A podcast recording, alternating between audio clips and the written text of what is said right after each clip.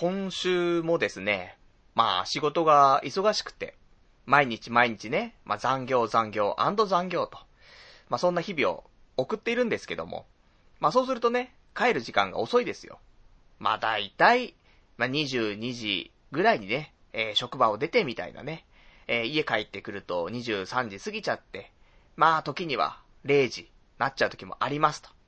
まあそんな生活送ってるとさ、まあこうやってね、会社からの、まあ帰り道、家までのね、そういう、まあ歩いてるところね、まあちょっと暗いなって思う時もあるのよ。で、暗くて視界が悪くてと。ね。で、そんな中、まあ疲れちゃってるからね、本当は良くないですよ。良くないけども、ちょっとね、まあ、なんだ、通行量とかもね、まあ少ない道だったりするからさ、ちょっとスマホなんかをね、いじりながら歩いちゃうと。ね、そんなこともね、本当はいけませんけどもね、えー、良い子の皆さん、真似しちゃいけませんけども、まあ、ちゃんと周りを確認した上でね、まあ、ちょっとね、触っちゃう時もあるわけですよ。で、これがね、やっぱり昼間、明るい時だったらね、もしかしたら気づくかもしれないけども、まあ、暗い中で、さらにね、スマホなんかいじってたらさ、周り、やっぱりね、えー、見通しが悪いですから、いろいろとね、アクシデント起こってしまうんだよなって。で、これね、まあ、ここまでの流れでね、まあ、考えると、あれ、パルもしかして、車になんかね、引かれちゃったのとかね、まあ、自転車とぶつかっちゃったのとかね、そういう、まあ、心配してくれる方、いらっしゃるかと思うんですけどもね、いや、違うのよ。暗いじゃん。スマホいじってるじゃない。もう全然さ、周りがわかんなかったのかどうかわかんないけども、歩いてたらさ、なんか、むにってしたんだよね。足元で。何かなーって思ったんだけど、この感触、ね、地面を踏んで、つか、アスファルトですよ。ね、もう池袋コンクリートジャングルだからさ。そんな中ね、まあ、無にって言ったら何かって言ったら、やっぱり、うんこなんだよね。悲しいかな、うんこが落ちてるわけ。いや、多分、お犬様だと思うんですよ。お犬様のうんこがね、えー、道端に落ちていたわけなんですけども。すいませんね。食事中の皆さんね。まあ、ポッドキャスト組はね、まあ、結構、お昼ご飯食べながらとかね。うん。あとは晩飯食べながらとか。そんなんで聞いてくれている人もいるかと思うからね。こっからちょっとうんこの話、ね。えー、最初はそれさせていただいた上でね、えー、まあ、進めたいと思ってるんで。一回、ね。今食べてるカレーの方は、まあ、ちょっと、一回置いといていただくか、もしくはね、あの、糞尿大好きな皆さんね、あの、食べながら聞いていただきたいと思うんですけども。だから、踏んじゃってさ、昔もね、ちっちゃい頃とかよく踏んでたの、うんこ。もう普通にうんこの話するけど、うんこは、意外と踏むんだよ。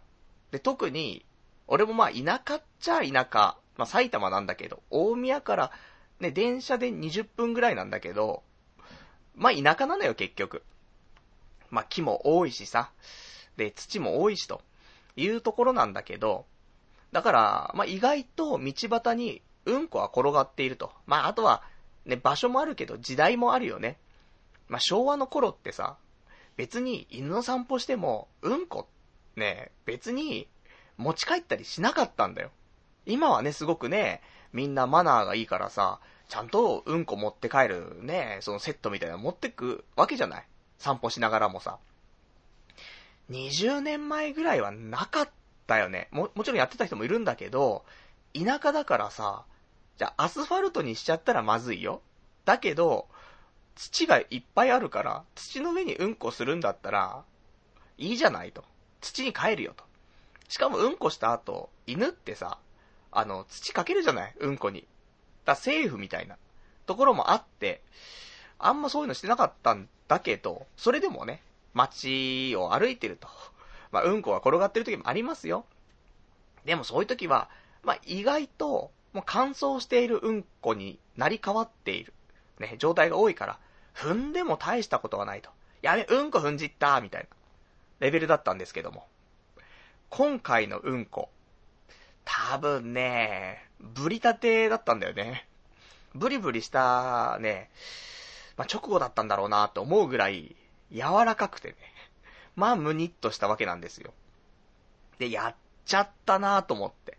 一応振り返って、何かなって思ったんだけど、まあ、ね、お察しの通りで、やばいなと思って。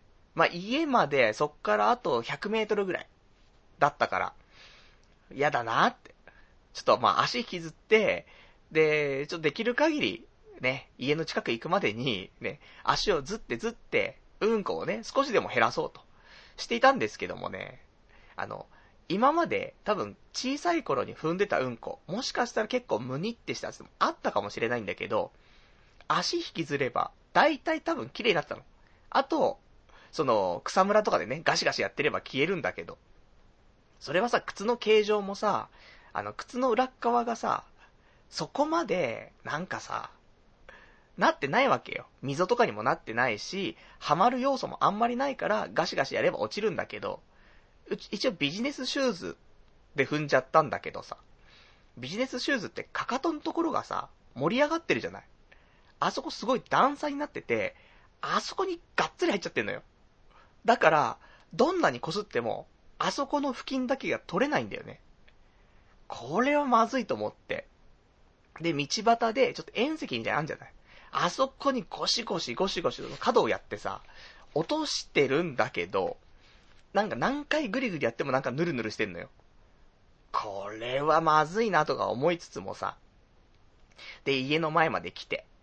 でも、まあ、いくら足を引きずろうが、遠石でゴシゴシやろうが、まあ、落ちないわけ。これは、ね、しかも、その靴、そんな高いもんじゃないわけ。てか、むしろ激安なわけ。もう H&M とかで買ったビジネスシューズなわけよ。だから別に、言っても、3000円とか4000円とかそんなもんでさ、で、この半年ちょっとぐらい、もう毎日、まあね、あのー、日によって変えてますけども、まあ、結構履き込んだもので、もうボロボロなわけよ。だから、まあ、替え時っちゃ替え時だし、もうそれをね、わざわざうんこを、なんか綺麗にしてまでもう一回履くかっていうと、まあ、そういうレベルではなく、ね、これがね、何万円もしてる靴だったらとか、まあ、そういう金額の問題でないかもしれないけど、もう普通にボロボロだったからさ、そういう意味でもね、あの、もういいかなと思って、ね、いいタイミング、新しい靴をね、買うきっかけになるかなと思って。で、じゃあ、えー、この靴は捨てましょうと思ってさ、まあ、ある程度うんこはね、あの、まあ、き、綺麗にはなってないけども、ある程度ね、そぎ落としてきたんだけどもね、まあ、これでもまだついてるなと思って。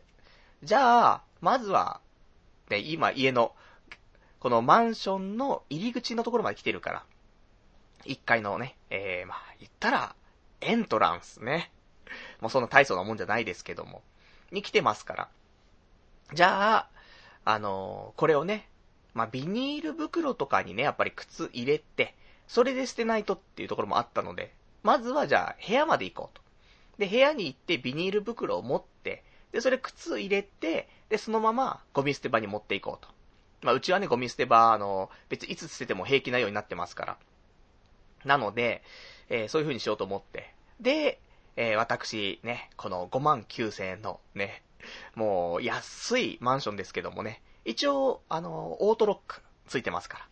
で、オートロックでね、えー、1階を開けて、で、エレベーター待ってね、まあ、エレベーターもありますよ、5万9000ですけどもね、池袋。ね、徒歩12、3分。なかなかいいでしょう、というところではありますけども。で、エレベーター待って、で、えー、乗って自分の部屋の前まで行きますよ。で、自分の部屋の 中に、この靴で入るべきか否かというところだったんだけど、あ、入っちゃったらなんか、うんこの匂いがしちゃうかなと思って。じゃあ、その、玄関入る前に靴を脱いで、で、裸足で、ね、えー、部屋の中入って、それで、ビニールを持ってまた玄関の外出て、脱いだ靴をね、その玄関の外で入れて捨てに行こうと。してさ。んで、えー、ビニール持ってったわけ。で、まあ、廊下に出るじゃない。廊下に出たら、ちょっと、やっぱりうんこ臭いんだよ。だ残ってんだよね、と思って。よかったと思って。ね。あの、その靴でね、部屋入ったら、部屋の中までうんこ臭くなっちゃうからと思って。まあ、廊下のね、方は、あの、あれですよ。廊下って外側と、その、なんていうの？外と繋がっているんじゃなくて、その、室内の廊下なんだよね。うちのマンションは。なので、あのー、まあ、こもるんですわ、結局ね。だから他の住民の方には申し訳ないななんて思うんだけど。いや、まあ、セーフと。ね。まあ、ある程度頑張ったわけじゃない。そぎ落とした上での結果だからさ、そこは仕方ないなと。ね。いうところで。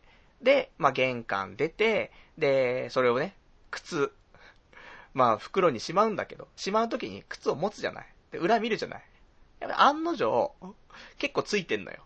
で、やばいやばいと思ってね。で、袋の中入れてさ、で、閉めて。で、これも完全密封できればよかったんだけど、持ってきた袋がちょっとちっちゃくてさ、完全密封できずに、ね。そのままゴミ、ゴミを捨てに行くんだけどさ、まあ申し訳ない気気持ちもありますよ。こういうのはね、匂いのついてるものですから、完全密封するのがマナーかなと思うけど、まあすいません。仕事で疲れていたのもあったのでね、ちょっとビニールもこれでいいやって感じになっちゃってね、大変申し訳ないことをしたんですけども。で、ちょっと半開きのね、そんな、うんこ付きの靴をさ、えー、持ってくわけですよ。ゴミ捨て場に。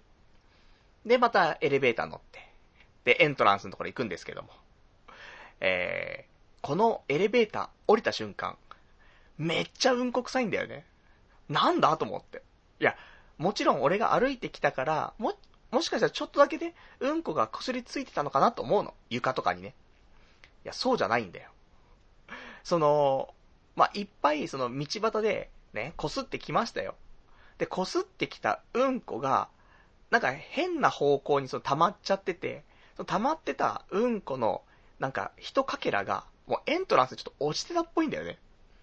だからちょっとちっちゃいうんこがエントランスに置いてる状況。ね。まあ、芳香剤的なアロマ。ね。アロマテラピーですよ、完全に。だからさ、エントランスがものすごくうんこ臭くて、すまんって思ってさ、で、そのまま離脱して、ね、えー、ゴミ捨て場に行って捨ててきたんですけどもね。で、そっから、あの、さっき遠石とかでガシガシやったところまで行ったんだけど、そこもうんこ臭いっていうね。すまん、完全にテロだなって思うんだけど、いや、俺が悪いのって言うと、いや、俺じゃないでしょね。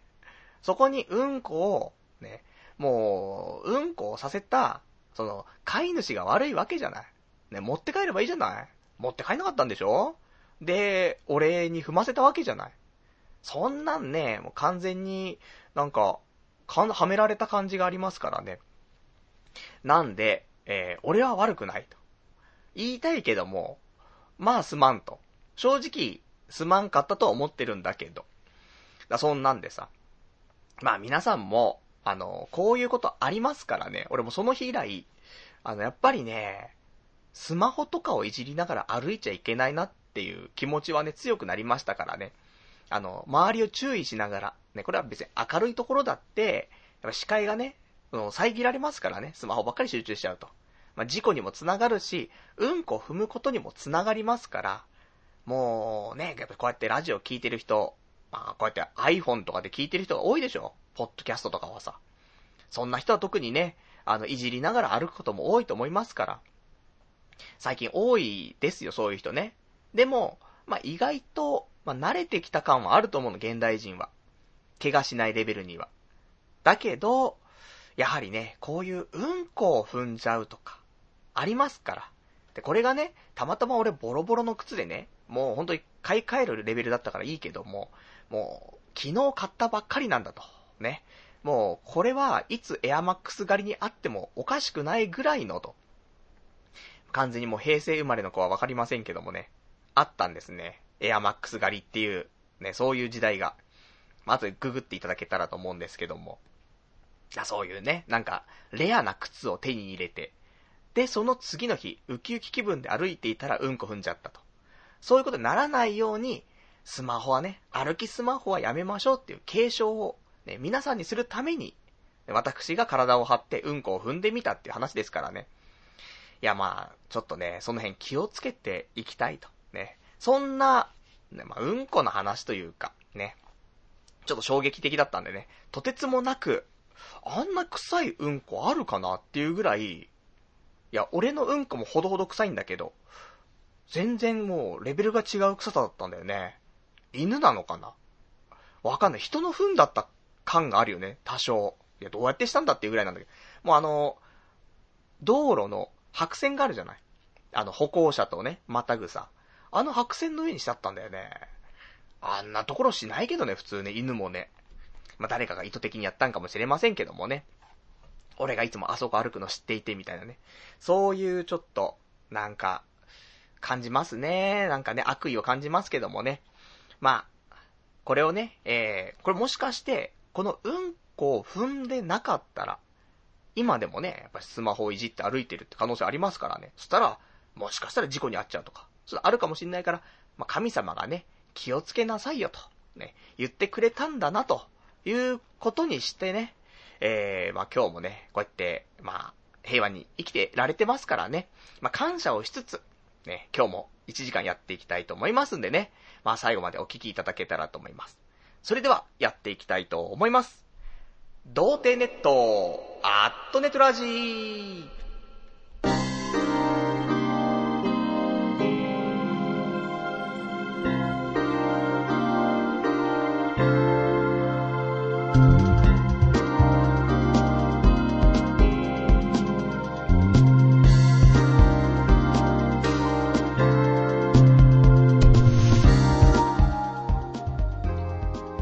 まして、童貞ネットアットネットラジパーソナリティのパルナイトです。こんばんは。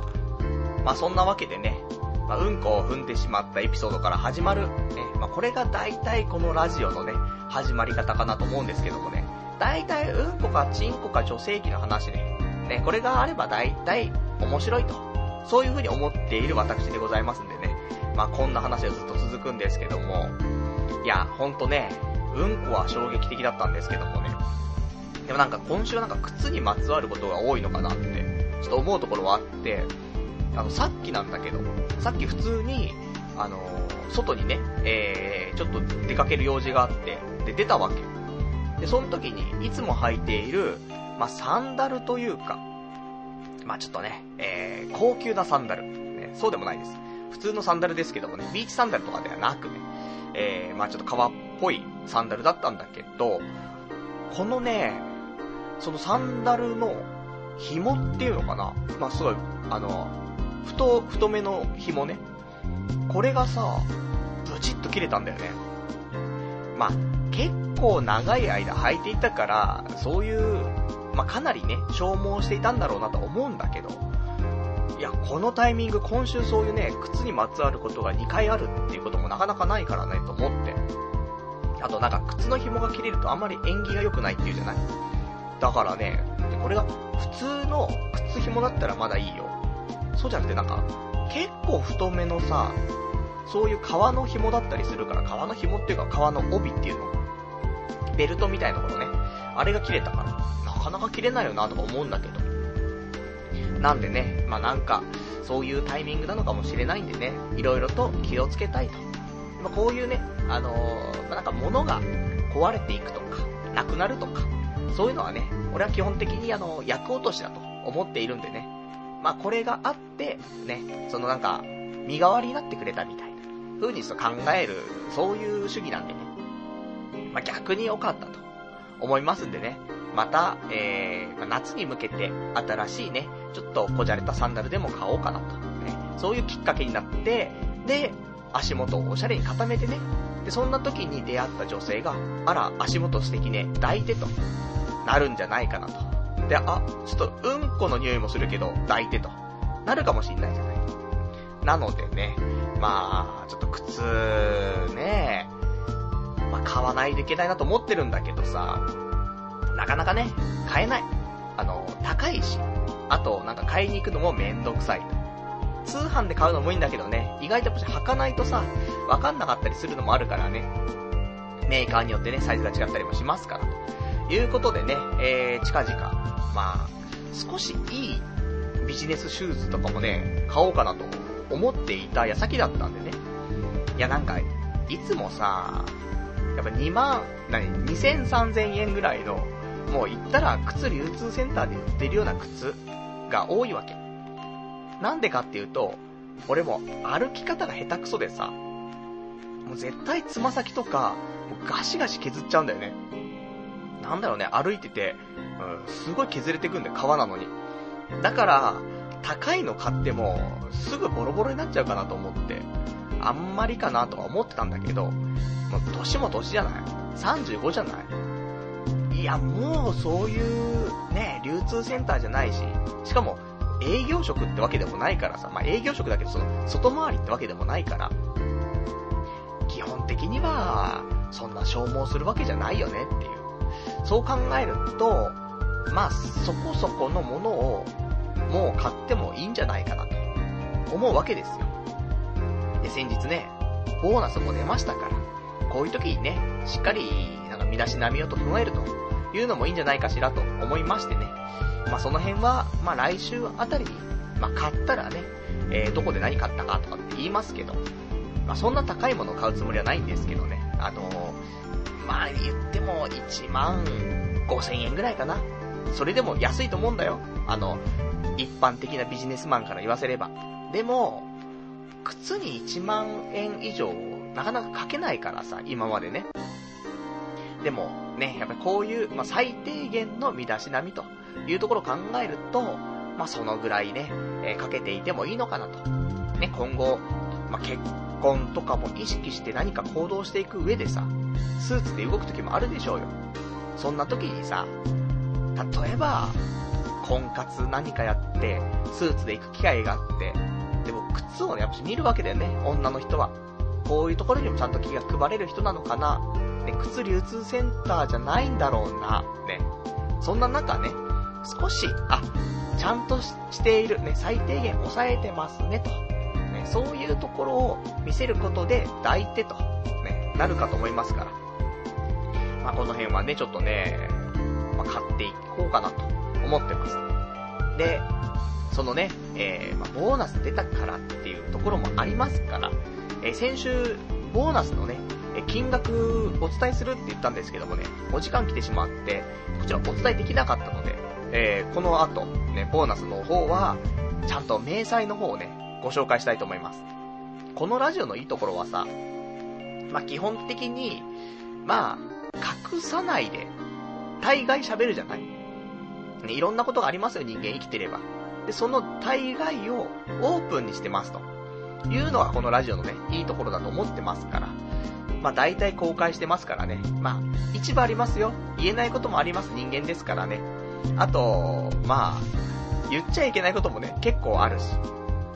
なんで、えー、とはいえ、ね、できる限り喋ってるつもりではありますから、今日も、ボーナス、ね、これは皆さんに公開していきたいと思ってますからね、お楽しみにというところで、一応今日もお便りとかもね、お待ちしてますので、えー、送っていただけたらと思います。で、お便りに関してはですね、掲示板かメールでお待ちしてます。掲示板の場合ですと、えー、童貞ネットとググっていただきますと、ホームページございますので、そちらのラジオ用スレ、その7というね、ところに、えー、お便りの方いただきますか。あとはメールですね。メールアドレスは、ラジオアットマーク、童貞 .net、radio アットマーク、doutei.net、こちらになります。で、リアルタイムであれば掲示板、で、事前でいただけるんであればメールでね、いただけたらと思いますよ、というような感じでね、まあ今日もやっていくわけなんですけどもね、いやー、ほんとね、最初っからさ、うんこの話じゃない。これ別にね、こうやっていつもラジオをこうやってやってる中でね、もう、これを、これだけで10分ぐらい喋ったりするわけじゃない。いや、こうやってね、パソコンの前だから喋ってられるけど、これ人前で、もう永遠とそのうんこを踏んだ時の気持ちとか、それに至るまでの話とか、ちっちゃい頃の話とか、全部うんこに絡んだ話で10分間とか、耐えられんのかなと思って。俺がね、みんなが耐えられる耐えられないじゃないですよ。俺が喋っていて、辛くなってくんじゃねえかなと。ちょっと不安になってるところはあるんですよね。まあ、そんな私が人前で話す機会がね、ちょっと出てきそうだというところで、その話も先にさせていただきましょうか。告知。ね。もうこれから毎週ちょっと告知をさせていただきます。じゃないと大変なことになるから。まあ、どっちに転んでも大惨事なんですけども。えー、前々からお話ししておりましたえ、第400回の放送を迎えるというところで、8月13日土曜日、こちら、えー、今回、童貞ネットアットネトラジーのね、え、400回記念の、えー、公開生収録をしましょうというお話をさせていただいておりまして。で、もう、これ決定です。ね。えー、8月13日土曜日、えー、場所は池袋ビッグバンボックス。で、お時間に関しては、会場が18時、開演が18時30分となっております。だいたい2時間から3時間ぐらいを考えております。っていうのも、22時完全撤収というね、そういう条件ですと、あの、今回借りているので、まあ、頑張れて21時半だと思います。まあ、その後ね、まあ、みんなが片付けを手伝ってくれるんだったらギリギリまでいけるかもしれないですけどもね、まあ、そこはなかなか難しいと思うので、まあ、つってもそんな片付けるものもないと思うのでね。で、あと、家も近いから、まあ、どうにでもなると思うんだけども、まあ、どんなに遅くても、21時半で、えー、終わる。ね、そんな予定で考えております。まあ、内容としてはね、まあ、いつも通りのラジオ、プラスアルファかなと思っておりますけども、ちょっとね、えー、まあ、スペシャルウィークってところもありますから、まあ、ちょっとした企画が、えー、できればいいなと思ってるんですけども、まあ、何分、あと、何週間ですか。ほんと1ヶ月しかないわけなんですね。なんで、まあ、ちょっとね、いろいろ、まあ、やんなくちゃいけないことも多いのかなと思うんですけども、で、えー、まあ、一番大切なね、金額的なところあると思います。これね、あの本当は無料でやりたいところはありますよ。ね、どっか公民館とか借りてね、安く、ね、会議室とか借りて、で、なんか1日とか、まあ3時間ぐらい借りてさ、まあ3000円とか、そんなところもあるでしょうよ。俺もね、豊島区に住んで長いですから、普通に区民としてね、なんか借りられる施設とかもあるでしょうよ。だけどさ、せっかく400回記念でやるんだから、まあ、少し、えー、それなりのところでやりたいじゃないと。まあ、言ったら、そういう市のね、だ区とか市とかが出しているような、そういう会議室とかでなく、研修室とかじゃなく、やっぱりライブハウスみたいなさ、トークライブというのがしたいわけだからさ、まあ、形式っていう部分もあるかもしれないですけどもね、やっぱりそういうのが、まあ面白いかなと思ってますからね。なので、えー、しっかりと、ね、場所は抑えましたから、えー、ぜひね、皆さん来ていただきたいんですけども、まあ、借りるにあたって、えー、こちら、まあ、夕方からね、えー、借りまして、で、22時撤収ということなんだけど、まあ、金額は5万円ほどかかっておりますので、えー、ぜひ皆さんに来ていただきたいと。で、来ていただくにあたって、やっぱりあの、無料だと、ね、この5万円、私全部被る形になってしまいますんで、えー、できましたら皆様ね、まあ、カンパという気持ちで、えー、チケットの方をね、えー、有料ということでね、ご購入いただきたいと思っております。で、チケット代なんですけども、すいません。えー、迷いました。いろいろ迷いましたが、えー、この金額でやらせていただきたいと思います。えー、このチケット、前売り当日、ね、まあ、関係なく、えっ、ー、と、チケット代は一律1500円。さらに、ね、別途ドドリンク代がかかります。ね、え、皆様ワンドリンク必須になっておりますので、えー、トータルで考えると2000円って形になっちゃうね。チケット代1500円、ドリンク代500円と。高いね。でも高いんだけどさ、もう仕方ないのよ。先週もちょっとお話ししたんだけど、ね、その、箱を借りるのに5万円かかってます。それプラス、ドリンク保証30杯っていうのが制限があって、これ何なのかっていうと、まあ、30杯はね、えー、まあ、飲んでください、ドリンクをと。で、これが達成できなかったら、30杯いかなかった分に関してはパル内藤さん、あなたが持ってくださいねっていうお話なの。なので、まあ、マックスで言うと、6万5千円私は今負債を抱えてるんだよね。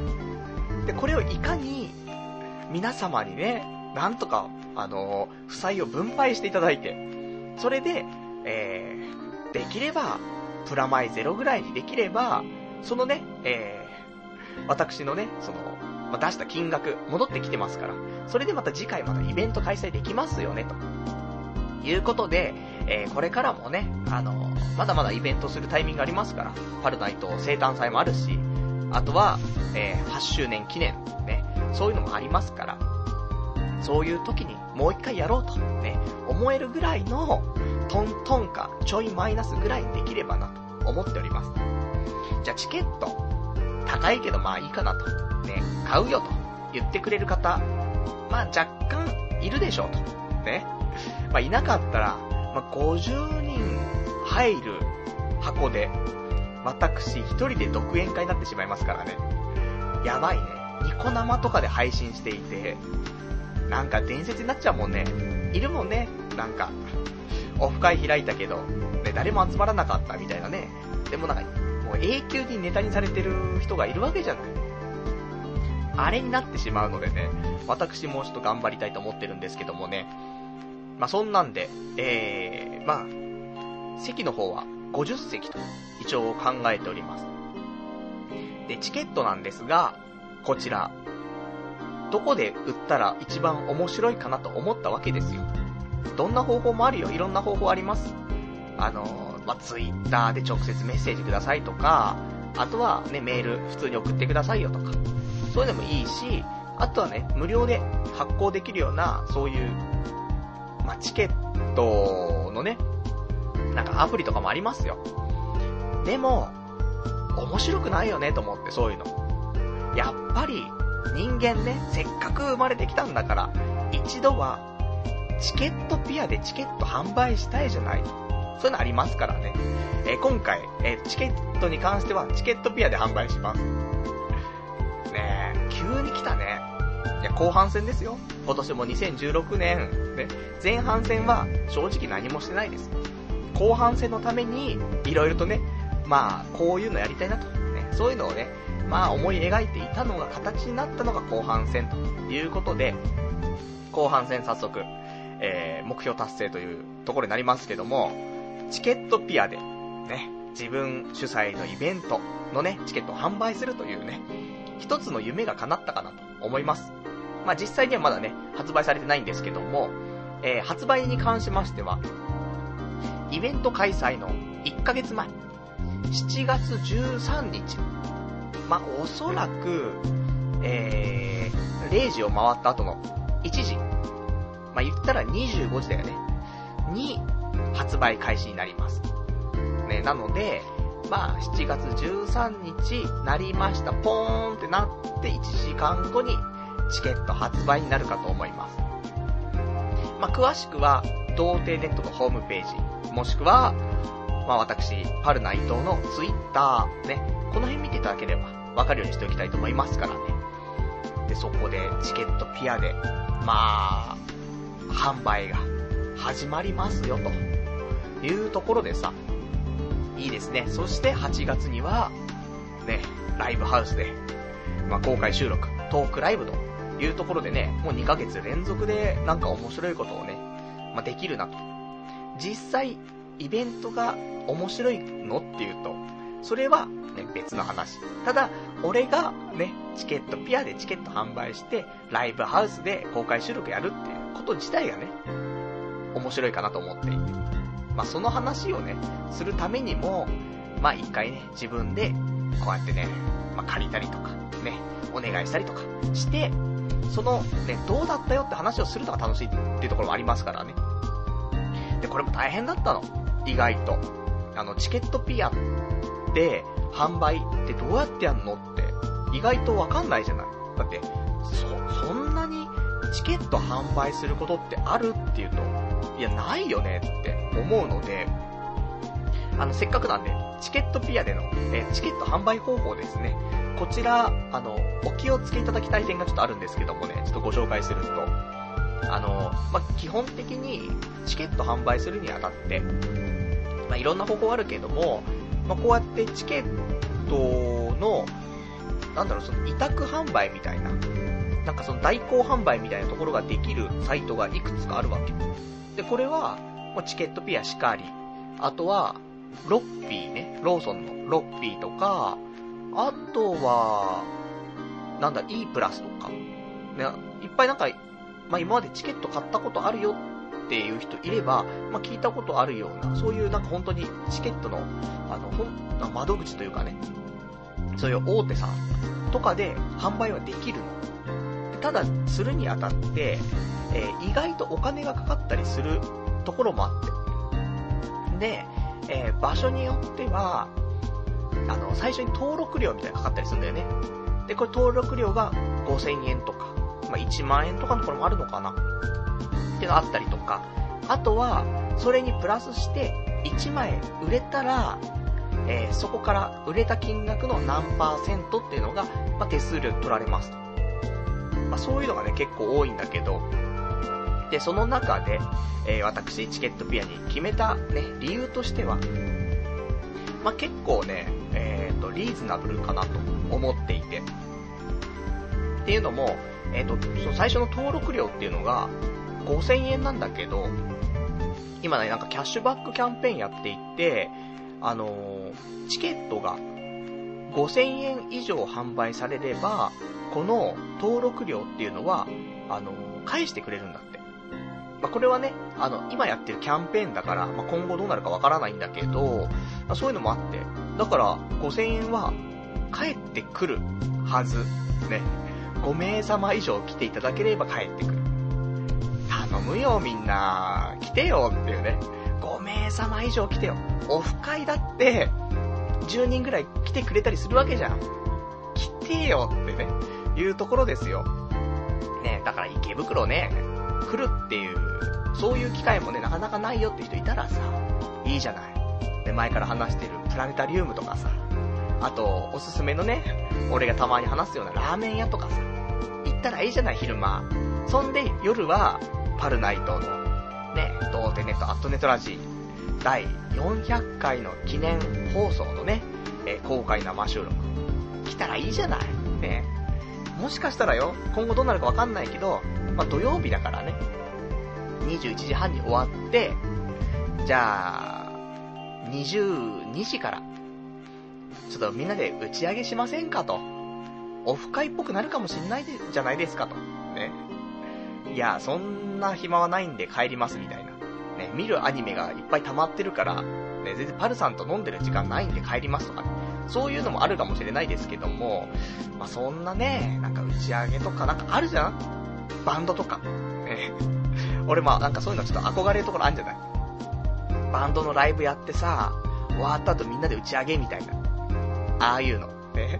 まあ完全に俺の孤独な戦いでね、一人喋りだからそういうのないんですけどもね。一人で居酒屋行ってカウンターで飲むみたいな。あれ今日なんかお一人なんですかとか言われて。ああ、ちょっと打ち上げなんですって。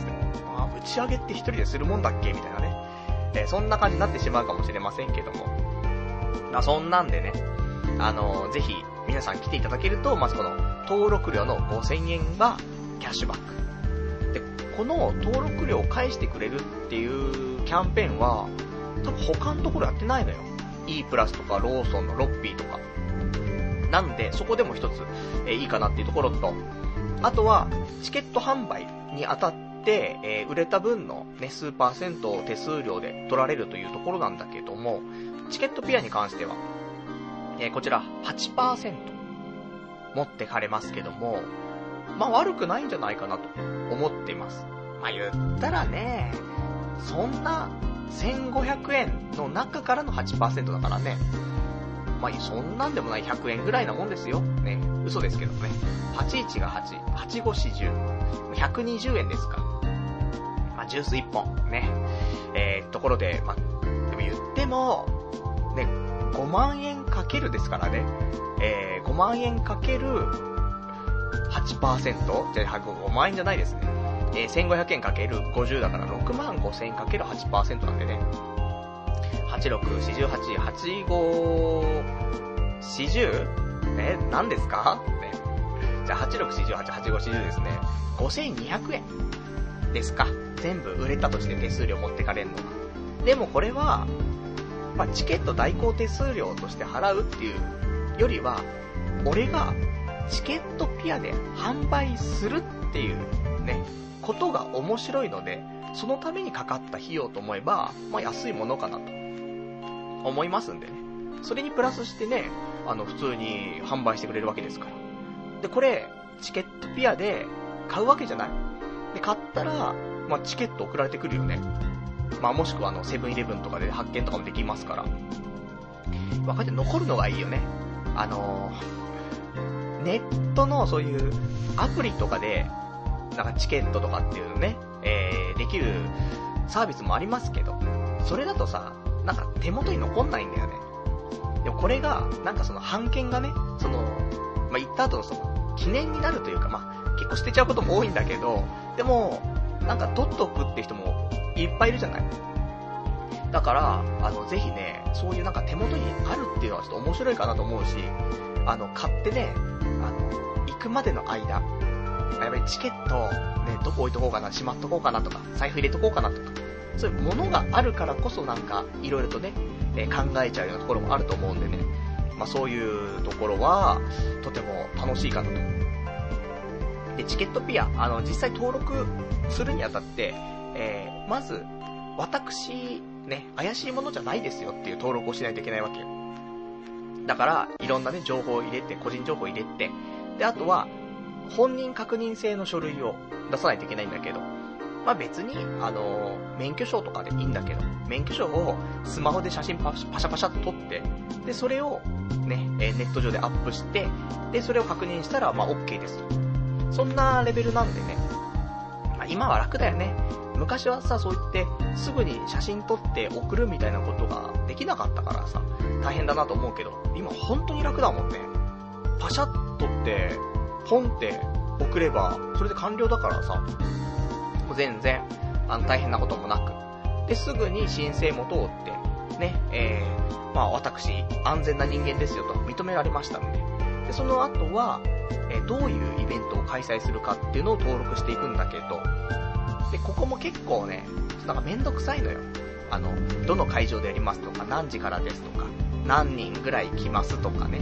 あとは、そのイベントの名前とかさ、そういうの決めたりとか、まあいろいろと、あとチケットピアに掲載される際の、なんか、えー、キャッチコピーとか、説明とか、ね、まあ、載んないとは思うんですけどもね、まあそういうの書いたりとか、あとはなんか、告知用の画像みたいな、まあ言ったらチラシみたいなもんだよね。あれば載せてくださいねとかさ、そんなのいろいろあって。で、一番、なんかめんどくさいというか、っていうのがですね、連絡先ってのがあるんだよ。やっぱりチケット買うだけ買って、で、はい、さよならじゃなくて、買って、これ、なんかわかんないことあったらどこに連絡したらいいのかなっていうのが、あの、どのチケットにも書いてあるんだよね。で、これに、まあ、入れなくちゃいけない情報というのが、連絡先の名前と、あとは連絡先の電話番号を入れないといけない。でもこれさ、いや、名前はね、えー、童貞ネット、アットネトラジお問い合わせ事務局みたいなさ、そんな名前でいいわけだけどさ、連絡先はさ、電話番号書かないといけないじゃん。携帯書いちゃったらさ、完全に俺の携帯電話でまんま個人のやつを載せることになるじゃん。いや、別にいいのよ。みんなのことは信用してるけども、ね、で、オフ会とか来てくれる人には、俺の電話番号教えるけどさ、ね、連絡先とかっていうね、ところもありますからね、必要だと思いますけども、でも、もう誰だかわかんない人50名様に、俺の電話番号が行き渡っちゃうわけじゃない。ちょっと怖、怖いってわけじゃないけど。だって、ねもう直通連絡先が行っちゃうからさ。会ったこともないのにですよ。なので、怖い。怖いし、ちょっと嫌がらせされた時にはさ、俺がもう毎日ね、何時ぐらい寝てますと、何時ぐらいに起きますって話をしてるのに、その寝ている間の時間に、もう、何回もコールされる可能性もあるわけじゃない。怖いと、思って、電話番号どうしようって思った時に、そういうなんか昔、なんか050の電話番号を、なんか取った気がすんなと思って。で、いろいろ調べたら、取ったような取ってないようなよくわかんなかったんだけど、えー、まあ、無料で050の電話番号を発行できると。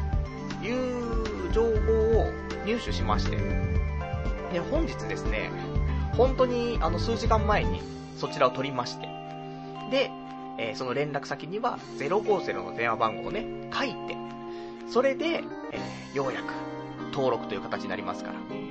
あとなんか支払い方法とかはね、あのクレジットカードとかでね、やったりとかするんですけどもね。まあ、そんなんでね、なんだかんだで、えー、ちゃんと登録の方は完了しまして、えー、無事、販売開始日は7月13日でね、取れましたから。今言っときましょうか。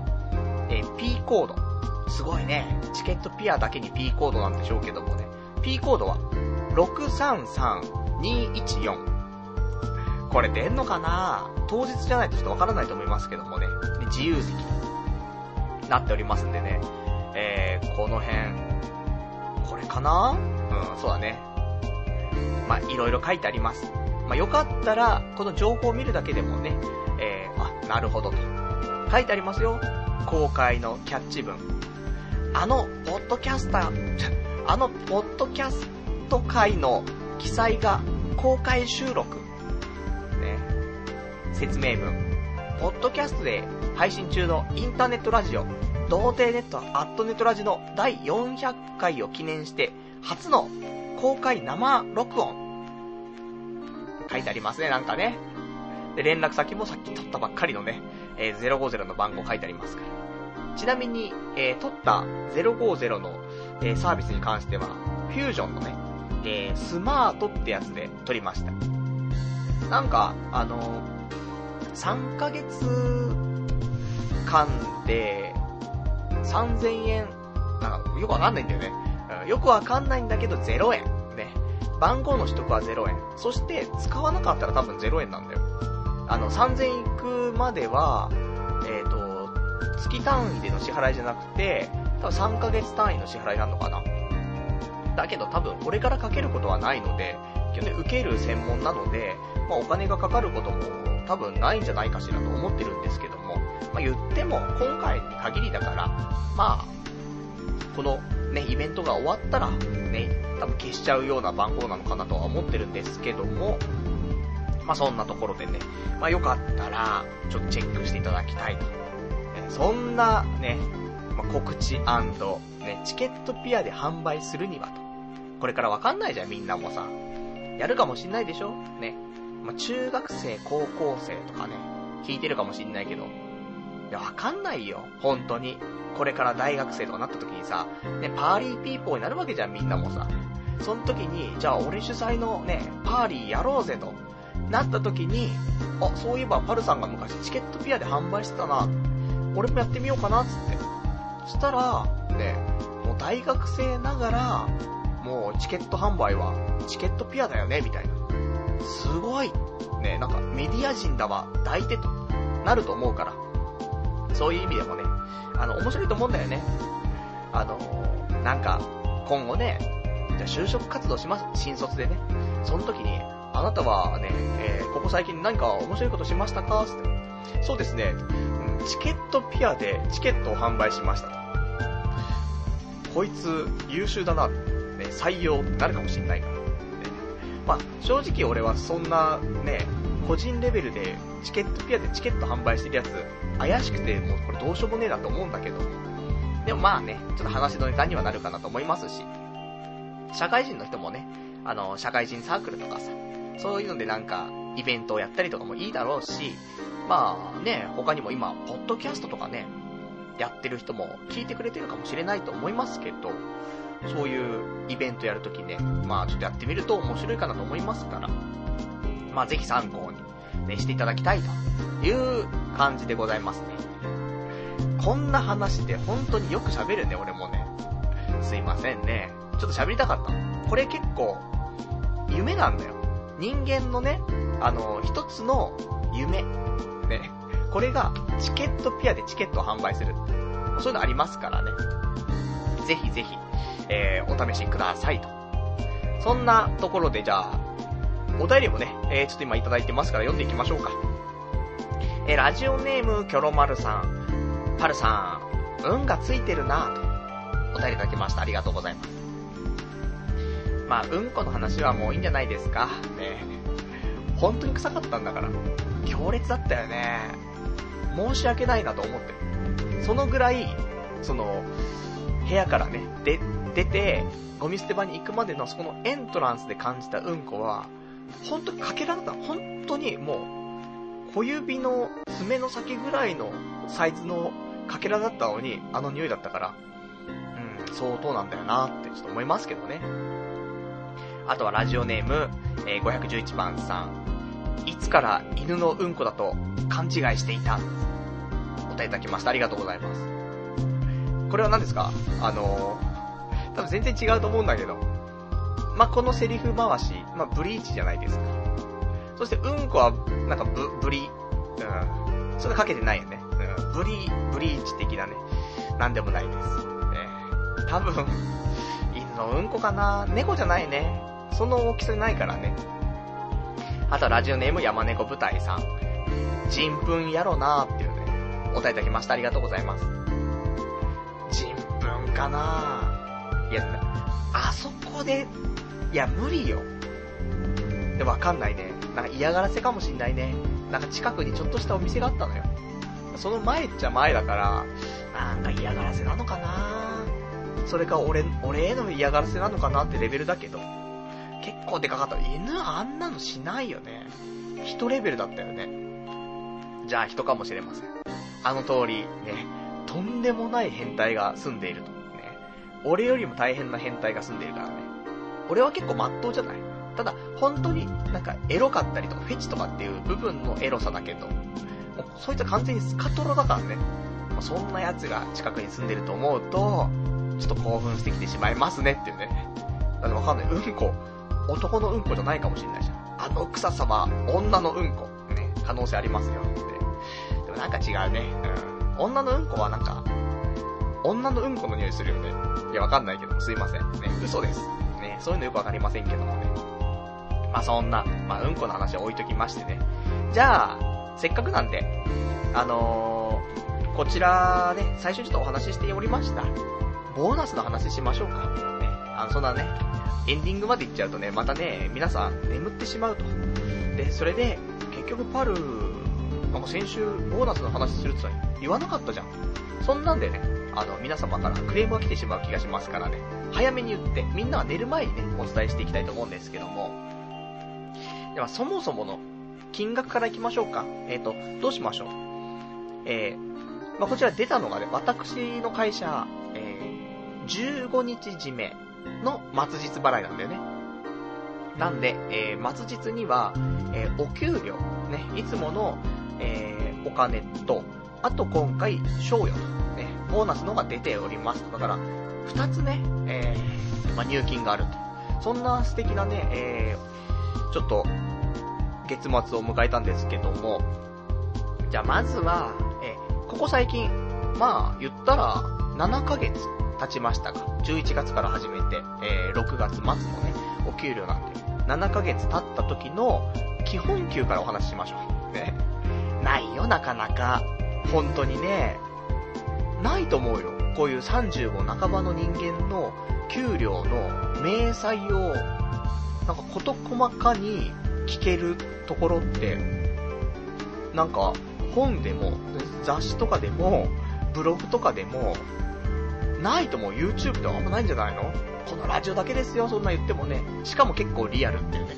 そう、なんか、言ったらさ、YouTuber とかはさ、お金いっぱいもらってたりとかさ、そうさ、働いたところの金額じゃなかったりもするじゃない。まああれ言っちゃいけないんだろうけどね。だだからちゃんと働いてて、しかも少し底辺チックなところで働いてるところのお給料。なかなか聞けないと思うからね。えー、ぜひね、えー、まあ、完全保存版ということで。まあ、同い年ぐらいのね、人たちは、パル、ね、あんまもらえてねえなって思うだろうし、でちょっと若い世代は、30も半ばになってこんなもんか、なるかもしれないし、で、中高生とかは、お、意外ともらってるじゃんって思うかもしれない。ね、だって、高校生とかはさ、普通にバイトしたって月ね、10万円いかなかったりするわけじゃん。5万とかそんなもんで5、6万でしょそう考えると、お、こんなゴミクソみたいなパルでもこんだけ稼げるんだ、なるかもしんないし。まあそんなんでね、あの、どうなるかわかりませんけど。でも意外と若い時ってさ、その、テレビとかで見るお給料とかを、まあ、ベースで考えてるから、いや、それはね、年収1000万とか、それこそ1億とか、なんか頑張ったらいけんじゃないって思うかもしれないのでね、そんな中で、パルナイトのこの給料、やばくないと。ね、そうなってしまうかもしれませんけどもね。まあまあ、公表していきましょうと。えー、サクッと言ってきます。ね。あのー、どこが重要かは皆さんで判断してくださいね。えー、じゃあ6月のね、お給料からご説明。えー、出勤日数23日。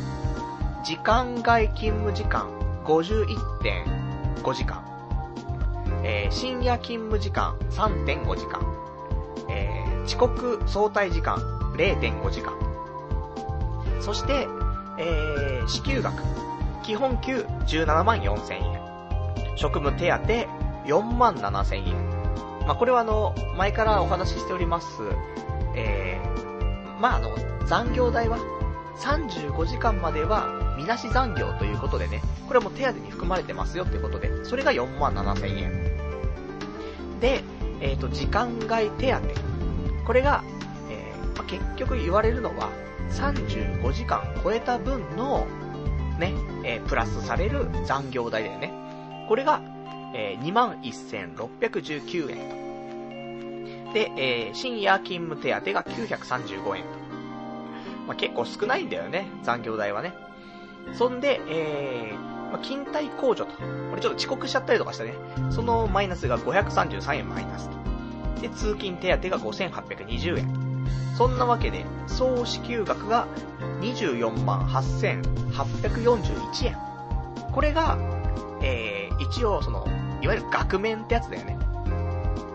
です。24万8841円が額面でいただきつつ、そこから、まあ、控除っていうところで、えー、健康保険料9350円。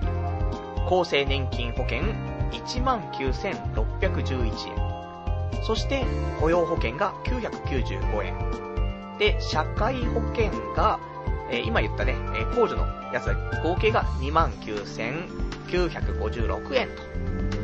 そして、えー、まあ、それを引くとですね、え課税対象額っていうのが、えさっきの、あの、額面引く、えまあ、その、健康保険料、ね、あの、社会保険料をそこから引くと、残りが21万3065円なので、で、これに、まあ、税金かかってきますよと。で、所得税の方が5、えー、5230円と。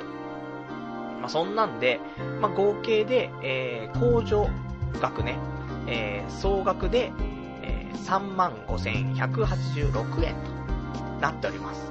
なので、えー、こちら、差し引きの支給額と、まあ、いわゆる手取りってやつだね。に関しましては、21万3655円と。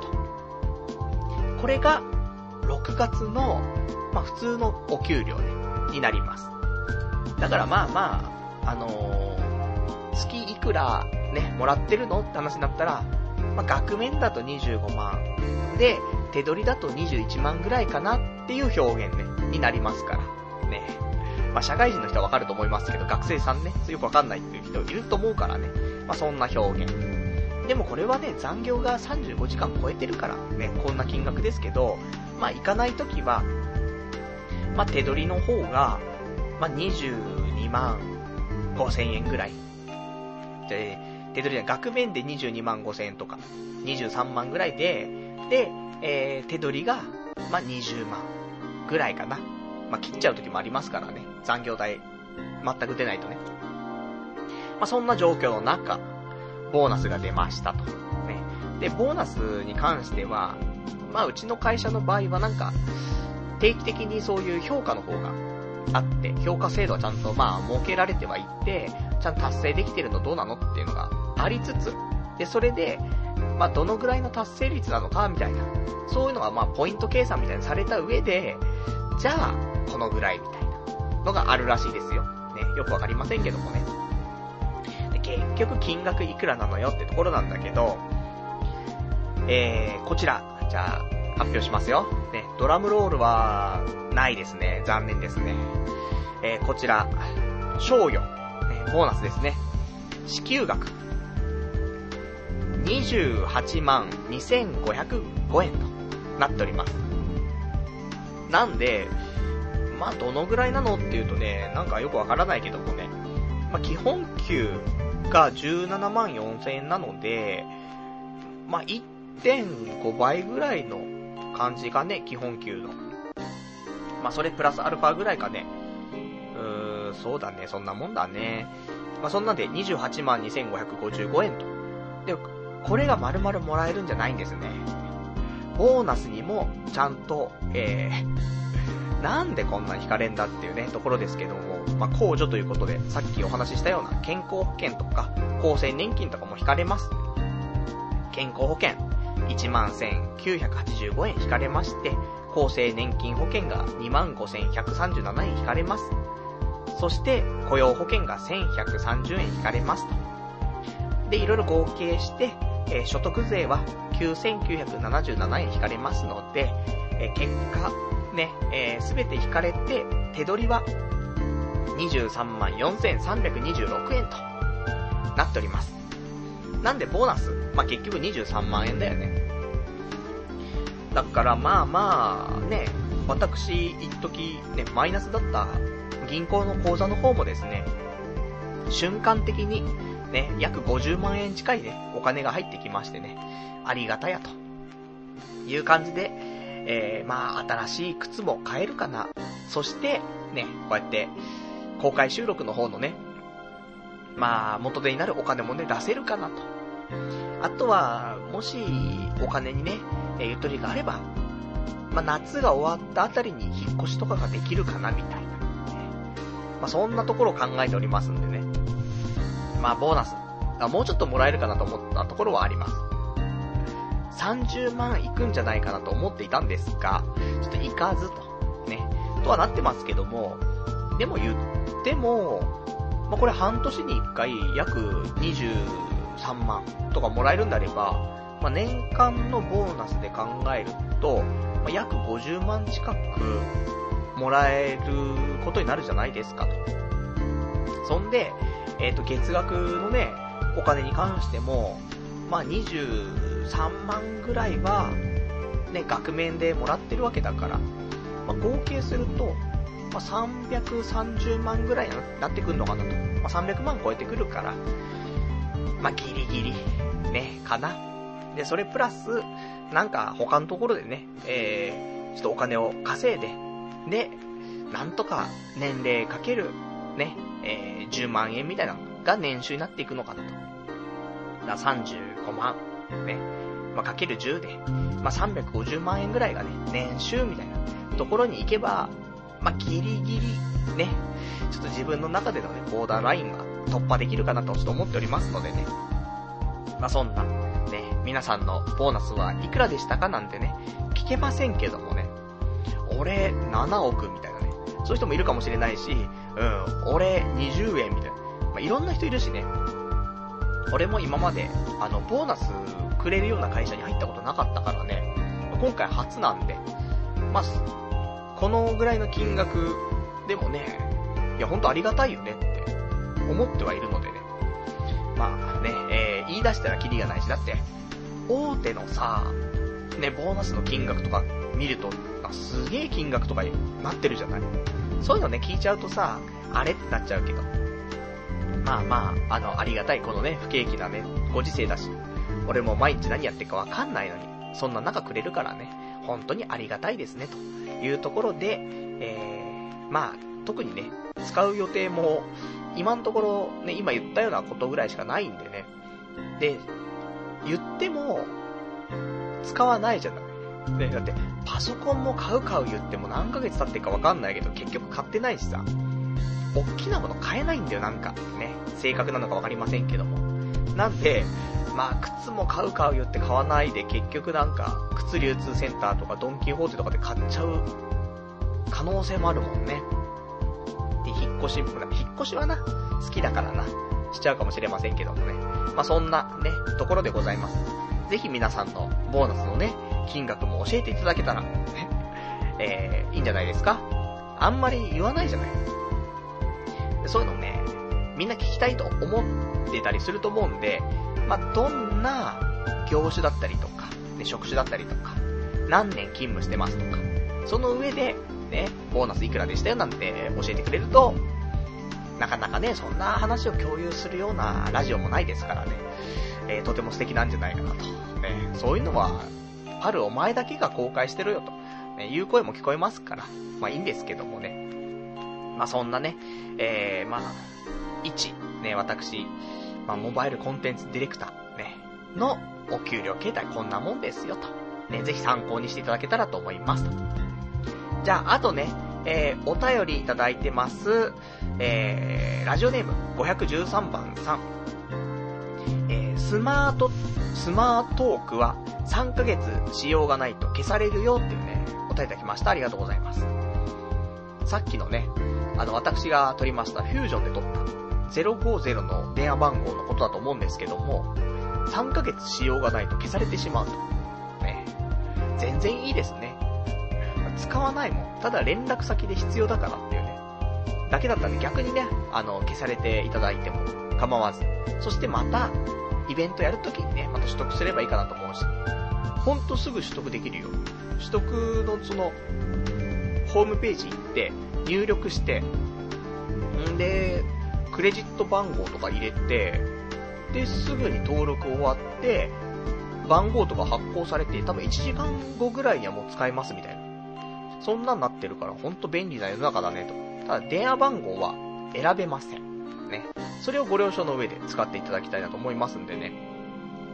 まあ、なかなかね、えー、素晴らしい制度かなと。本当あの、ギリギリまで、ね、言ったらラジオ始まり1時間前の時に、まだ電話番号は発行されてなかったからね。でもやばいと思って。ね。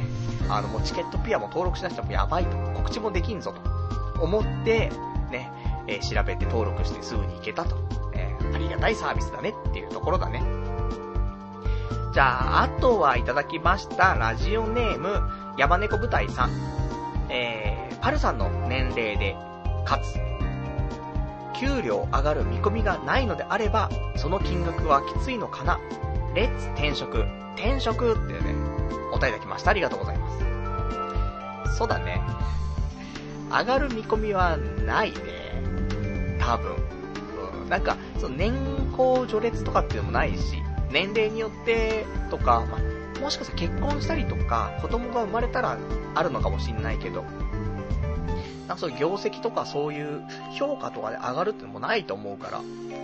まあ、でも、とはいえね、あのー、今の状況で転職しても全く意味ないと思うんで、何にも成し遂げてないんでね、えー、一つ二つはなんか成し遂げた上で転職というね、その実績を持って転職かな。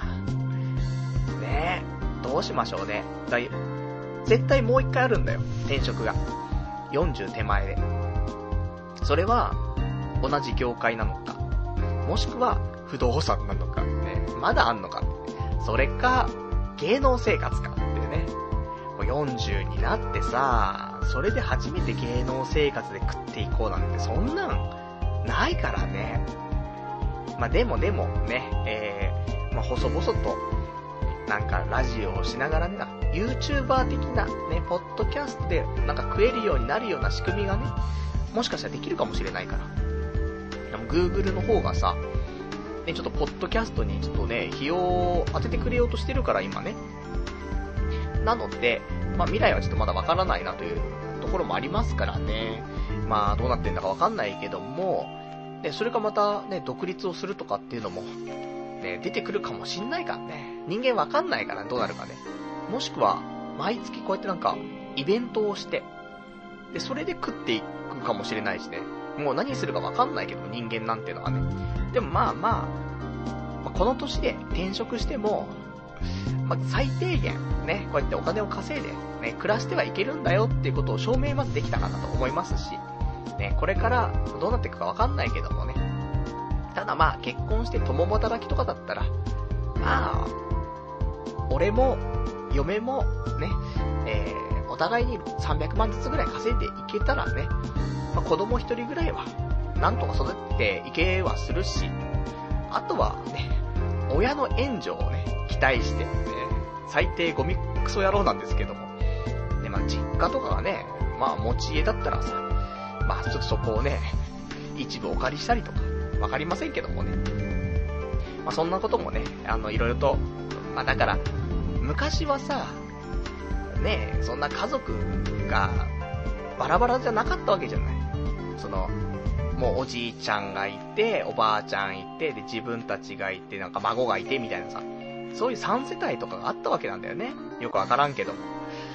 それだからさ、そんな生活費かかんなかったんだよ。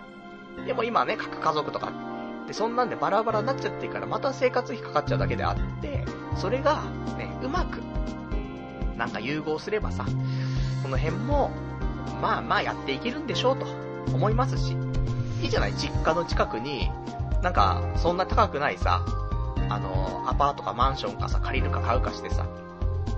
で、えー、まあ寝るのはね、やっぱりちょっとなんか、部屋が違う方がいいかなみたいなところでさ、ね、移動すりゃいいけどさ、基本的に実家とかにいてさ、で、夜になったら帰るとかね、わかりませんけどもね。まあ、そんなんでもいいし、まあそんなのでも、奥さんが嫌って言うだろうし、ね、それはお互い、ね、逆の立場になってもそうかなと思うけど。でもまあ、子供ができてね、共働きするんだったら、どっちかの実家が近い方がね、やっぱり見ててもらえたりもするしね。そういう意味ではいいのかなと思いますから。まあそういうね、家族協力してやっていけば、ね、えー、世帯収入600万ぐらいでも十分やっていけますよと。ね、えー、そういうところでね、えー、やっていけたらと。ね、そんなところでございます。で、えー、私、今ですね、不安、不安を感じておりまして、なぜ不安か。ちょっとね、音がします、今。えー、聞こえるかな？ピーって今落としたんですけども、あの、クーラーをつけていたんですね。で、今、俺の格好がパンツ一丁なんだけど、完全にお腹冷えて、もうお腹痛いんだよね。さっきもうんこしたんだけど、お前ほんとうんこの話好きだな。いやほんと、今日もずっとうんこしたんだけど、またうんこしたからお腹痛いね。やばいね。これは久しぶりに、あの、漏らす感じかもしれません。さっきからなんか、へいこきまくってるからね。喋りながらもね。お腹痛いなんか喋るとさ、なんか集中できないんだよね、結局。よくない。ね。よくない中も、ね、まだまだ喋ることがあるからね、まあ、今日早めにね、えー、切り上げたいなと思うんですけどもね、喋り切るまではね、やめられませんからね。えー、じゃあ一つずつお話をしていきたいと思うんだけども、今週あったお話、そうだね、えー、今週、まあその、ね、一週間仕事を終えまして、金曜日。で、仕事を、まあまあ、そこそこね、定時にもなりまして、で、今日は早く帰ろうとかって思っていてたんだけど、まあ少しだけ残業をして。んで、えー、そんな中、なんか周りのね、あの若い社員たちが、この後どっかね、食べ行くみたいな、ラーメン行くみたいな話になってて。で、俺もすごい近くにいて、内藤さんも行けませんかと言うわけ。まあ、仲いいよ、一応。ね。わかんないよ。おじさんが思ってるだけかもしれないんだけど、まあ、仲いいよ、多分。みんな10個ぐらい離れてんだけど。で、何食べんのと。で、そんないろいろ話をしつつ、で、結局、まあ、上がったんだよね。えー、仕事を終えて、じゃあ上がろうと。で、ちょうど同じタイミングで上がったから、ね、そのエレベーターとか乗るときに、じゃあ内藤さんちょっと、ラーメン行きましょうみたいな話になった女の子二人、男二人、俺一人みたいな。みんな若いんだよ。でもまあ、ラーメン食いに行くぐらいだったらさ、別にいいじゃないと。思って、ああ、じゃあラーメン行くんだったら、じゃあ、ね、ちょっと一緒に行かせてもらおうかな、みたいな。ところで言ったんだけどさ。そしたらラーメン屋とか行ったんだけど、なんかパッとしたのなくて。そしたらその向かい側に飲み屋があって。ちょっとの、じゃあ、そこ入ろうかって話になって、入ったんだけどさ、席座ってみてさ、あれこのメンツって？と思って。普通にラーメンとか言いつつも、このメンツで普通に飲みに来たんじゃねえのと思って。そんな中、なんとなく、近くにいて同じタイミングだったから、社交辞令で誘った俺が、本当に来ちゃったみたいな。あれ、そんな感じだな、これ、と思って。で、あ、なんかすんません、つってね。若者の中に、ちょっとおじさんなんか来ちゃって、すいませんね、つってね。そんなんで、急に、そこの店行くまでは、普通に楽しく喋ってたのに、みんなで。入った瞬間、席座った瞬間に、あれ？と。すまんすまんと思ってね。空気読めなくてすまんと思って。いや、本当にラーメンちょろっと食って帰るぐらいだと思ったんだよ。したらさ、そんなんなっちゃうからさ。いやーなんか申し訳ないことをしたなとか思って。まあ、だけど、みんないい子だから。ね。まあ、そんなんで、でもまあ、ね、全然そういうね、つもりじゃなかったんですって言ってね、あの、楽しく飲んでたんだけどさ。そこでね、やっぱり楽しく飲めなかったら、それこそ良くないからさ、うん、まあ、ここはもうしょうがないと。ね、もうおじさんいる中での飲み会だと。ね、そういう風にもう自分でも割り切って、ね、で楽しくお酒を飲んでさ。だから、まあ、それは良かった。ね。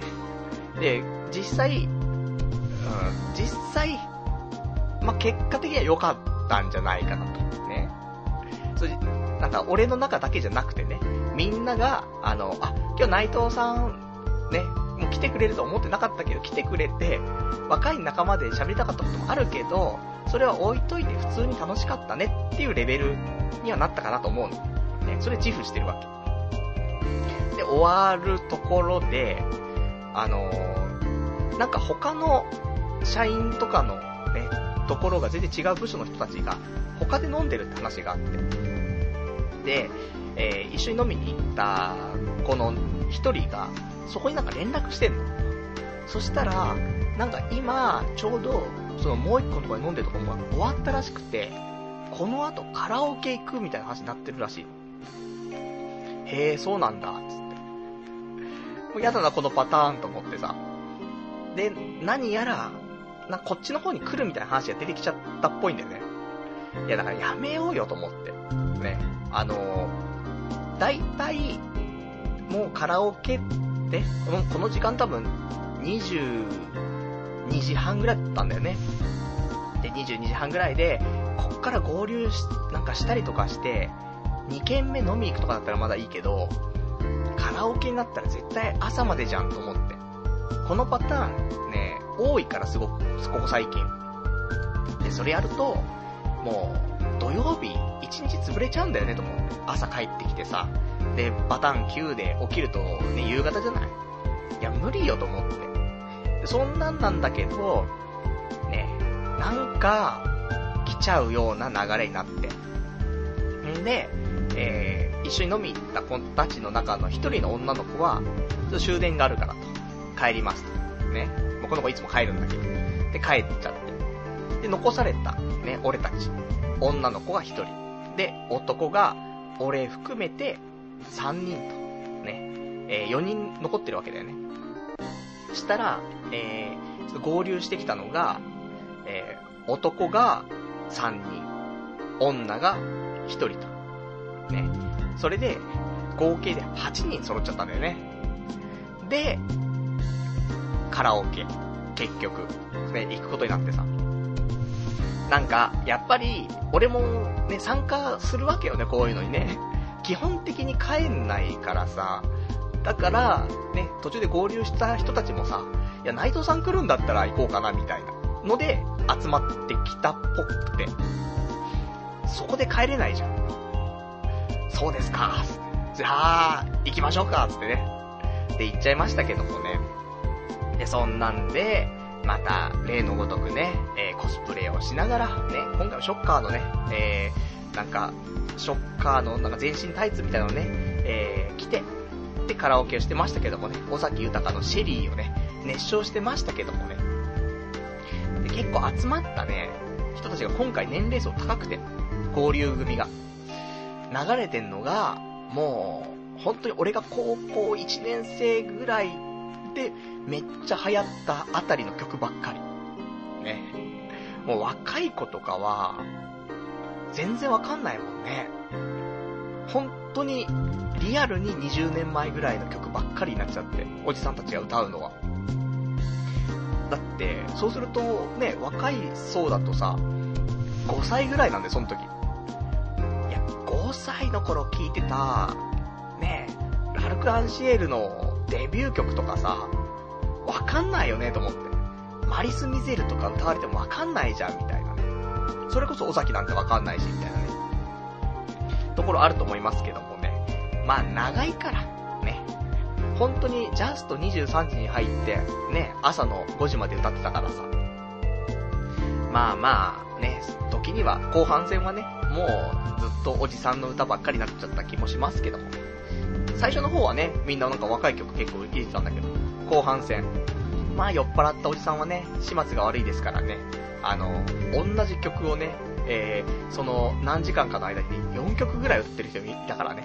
でまあまあ、そういう時もね、楽しいんじゃないのというところで、で、結局家帰ってきて、ね、えー、バタン級で、まあ一週間ね、睡眠不足続いてますから、で、酔っ払って眠くなっちゃってと。で、寝ちゃって起きたらまた17時と。で、そんな生活でしたからね、結局何もできずと。まあそんなね、週末だったななんていうお話。今回はね、あの、お酒飲んだけどもね、あの、催さなくてね、なんとか平和になりましたけどもね。やっぱり、ね、えー、カラオケがダメなのかな？酔うよね。やっぱジャンプするんだよ、多分。横になんか揺れつつ、ジャンプして、冷たかったお酒がどんどんお腹の中で温まっていって、ね。で、酔っ払っちゃうみたいな。まあ、今回も、カラオケではハイボール縛りにしたからね。それが、ね、功を奏してよかったんじゃないかなと思いますけどもね。まあまあ、そして、そうなんだよ。来週、7月の15日の金曜日。この日も会社の飲み会があるんだよね。これは、あの、新卒の子がね、ちゃんとなんか配属されてちゃんとね、その各部署に。で、それでの歓迎会も込めての飲み会なんでね。まあ、これはやっぱし行くでしょうと。で、行ったら最後、また朝までとかはちょっと勘弁してほしいなとは思うんだけど、ね、あの、でも、楽しく飲んでるからね。だからいいよ、本当に、あの、いい、いいよね、やっぱりこうやって、あの、仕事ができないの良くないよ。だけど、こうやって飲みに行くことによって、人間性を知って、その上で、まあ、仕事にも結びつくというか、この人こういう性格なんだなとかね、ちょっと親近感湧いたなとか、なんか頼み事するときもちょっと頼みやすくなったなとか、そういうのもあると思うんでね。まあ、ノミニケーション。俺は推奨派だからね、あの、あんまり飲み会好きじゃないよって人、まあ、いるとは思うけどもね。まあ、こうやって毎回毎回参加してたりとかするとね。で、まあ、付き合いよく朝まで飲んだりとかしてるとね、まあ、なかなかいい関係性もできるかなと。ね、それはまあ仕事の中で関係性は作りなさいよって言うかもしんないけど、仕事の中だと仕事の話の延長でしか、やっぱしつながりはないからさ、仕事終わってからのつながりで、まあ、プライベートだよね。そこでのつながりがなんか面白かったりとかすると、まあ一つの職場で何人か友人って呼べるような人間も多分できると思うからさ。転職をなんかがね、ちょこちょことしていても、その職場になんか一人二人、ね、友人ができて、また次でも一人二人友人ができてと、ね、そういうのがなんか積み重なっていくのが人生なんじゃないかしらと、ちょっと思うところもあるからね。なんか、まあ、飲み会のノリが嫌いっていう人もいると思う。あの、実際、あの、会社の中でも、この辺のグループと行くとこんな感じとか、あの辺のグループと行くとこんな感じとか、そういうのあると思う。それで、自分に合う合わないはあると思うんだよね。俺は正直、なんか、ゲームとかをして、ちょっと飲め飲めみたいな、そういうノリはあんまり好きじゃなくて、しっぽりと、普通に自分の好きなお酒を自分のペースで飲むと。ね。で、時には、ね、新しく来たお酒がね、同じようなタイミングできたら、またちょっと乾杯しようかぐらいの。ね。で、これ美味しいね、あれ美味しいねと。次これ飲んでみようかみたいな。で、それと、あと少し仕事の話をね、面白おかしくしてみたいな。そんなレベルのね、飲み会が好きなんだけどさ。ね、なんか、あれもこれも飲め飲めみたいな感じは、あんま好きではないんだけども、まあそれでもね、だからまあ、あんまり飲み会自体が好きじゃない人は、まあ、自分の合う飲み会に行くのがいいんじゃないかなと思うし、まあ、酒飲めなかったら飲めないで、ね、それでもいいよって言ってくれる人たちとか、ね、あとは、美味しいものを食べに行こうよと、ね、そういう人たちと行くと、まあ楽しいんじゃないかしらとね、おじさん思ったりしますから、まあ今年もね、新卒とかで入った人たちいると思うんだけどさ、飲み会、ね、どうなんだろうね。よく、なんか、2チャンネルとか見るとさ、なんか、そういう飲み会とか、ね、時間外なんだからみたいな、行きたくねえよとか、あると思うけど、意外と楽しいと思うんだけどね、それじじいだからどうかってわかんないけど、普通に職場の人で、なんかこの人なんか面白そうな人だなって。仕事だけじゃなくてプライベートでもちょっと話してみたいなって人いるじゃない？結構。そういう人たちとね、なかなか飲む機会ないんだから、ね、そういう仕事終わった後じゃないとね、コミュニケーションも取れないし。そういう意味では、なんか、あ、この人と喋ってみたいなって人一人いたら、まあ、そういういいきっかけになるかなとも思うし、また楽しみをね、見つけるっていうところもいいかなと思いますから。まあ、ね、時間外ではありますけども、飲み会ね、え、行ってみるのも一つなんじゃないかなと、ね、そんなことを思いますよね、っていうね、お話ですね。で、あと、じゃあ、お便り、ね、いただいてます。読んでいきましょうか。え、ラジオネーム516番さん。転職するにしても、今の仕事辞める前に結婚しなくちゃ、ってね、お便りいただきました。ありがとうございます。その通り。ただね、忙しくなっちゃうね。このライブがあるわけじゃない。ど んどんなんか喋り方変わってます。ね、えー、公開収録からなんかトークライブとかになっちゃってますけどもね。そういうのがあるから、だその間になんかグッズ作ったりとかしないといけないわけでしょ、多分ね。まあ作るものはまあ大体決まってますけど、それを1ヶ月で作りつつ、イベントの内容を考えつつ、告知をしつつ、みたいな。でも、怖いね。結局、50人前にして、こんな風に喋れるかなって思うと、もうそれこそみんなに背を向けて喋る感じになっちゃうかもしんないよね。あ、これが、これが伝説のね、婚活パーティーで見せた、あの、ね、背面になるあれみたいな。そんな感じのね、えー、ちょっと喋りになってしまわないようにね。まあ、ただ、50人前にしたらね、足ガクガクしちゃうと思うんでね、そのガクガクもぜひね、公開していきますから、皆さん、こちら見てください。足がガクガクしてます、みたいなね。できると思うんでね。あの、いいよね。そうやって自分の弱みを見せられる場っていうのはさ、その面白い状態になってるっていうのを見せてね、それが笑いになるからね、いいかなと思うんですけどもね。まあそんなんでね、まあ、忙しくね、これからなっていくので、結婚相談所とかにもちょっと行けないんだよね。だから8月終わって、ライブが終わったら、その時はかな。それかまあその前の段階で、できれば行きたいと思うんだけどもね。まあちょっと、えー、近いうち、ね、わかんないからね。まあ仕事が11月で、でも11月でもう1年になっちゃうんだね。早くね。7月だもんね。7、8、9、10、11、あと5ヶ月もあるわ。まだまだだったね。まあとはいえ、まあ4ヶ月か。10月末って考えればね。まああっという間なんですけどもね。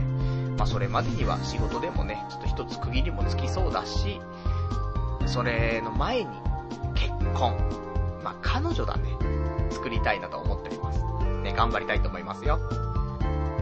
あ、と他に今日喋りたかったことを喋ると、今彼女うんぬんの話出たからちょっと喋っておきたいんですけども、死ぬまでに、ね、あの、今死んだら、なんか、思い残すことがあったりしないっていう話になると、まあ、パイ釣りして欲しかったーつって多分死ぬと思うんだけど、これだけじゃないなと思って、あの、コスプレ、コスプレでセックスしてみたかったなと思って。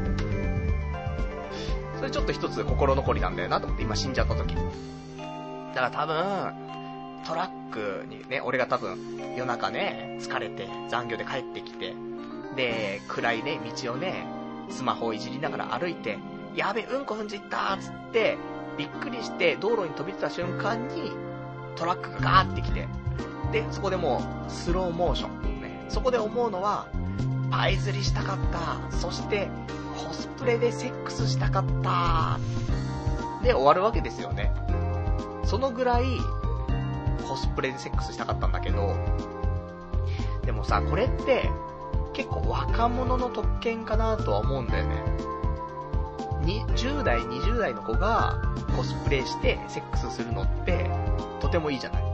だけど、俺もうじじいになっちゃうじゃない。じじいがさ、それに見合う女の子っていうと、まあ、俺がもう35であれば、ちょっと下だって30代前半の女の子でしょ。でも、世間的に言ったら30超えたらまあ一応ババアなわけじゃない。俺にとってはまだなんか、31、2とかだったらまだ若い子になるんだけど、でも、まあまあ、ね、客観的に見ればババアじゃない。30超えた女性がよ、コスプレしてセックスしてると。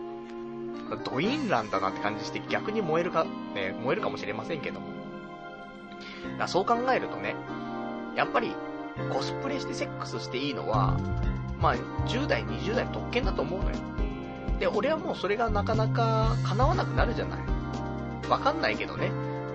まあ、20代後半の女の子と結婚する可能性もそれはないとは言えないよ。ね藤島康介先生を見習ってくださいよ。夢はいっぱいあります。あの人は別格でしょ。ね。もう、絵も上手いのか、ね、キャラクター原案としては上手いですし、それに、もうね、人自体を気づいてる人だからね。まあそう考えたらあれ、それですけども、パルナイトは何を気づいたんだ？うん、何にも気づいてない。30も半ばになるのに何にも気づいてないね。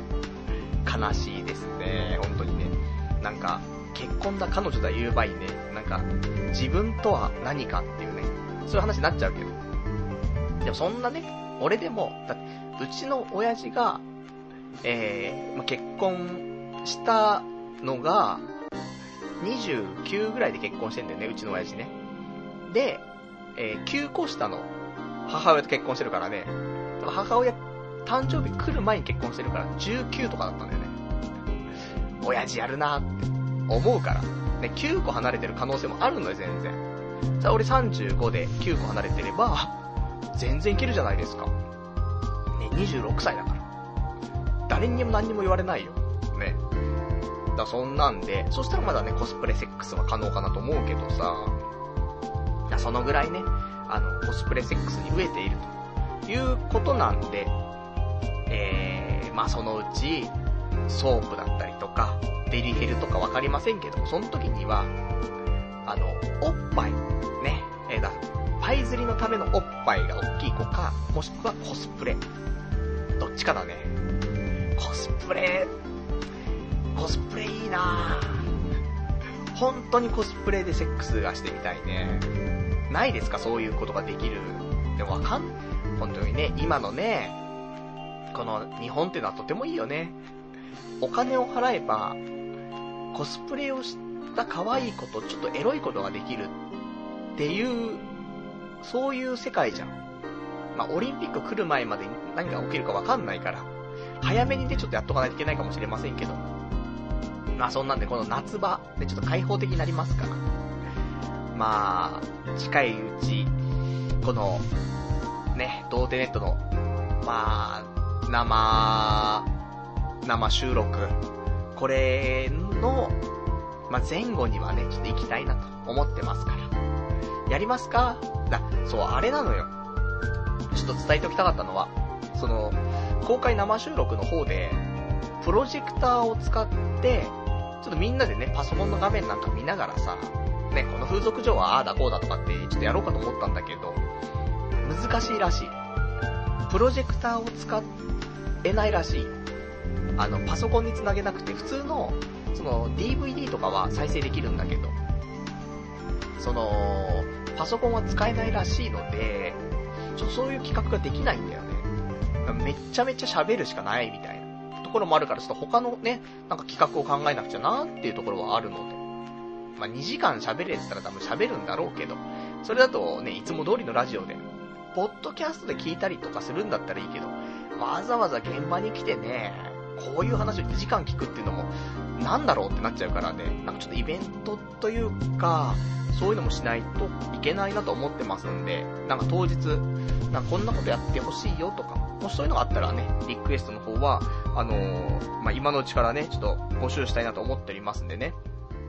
あの、ぜひぜひ、何かご希望があったら、ね、言っていただけたらと思います。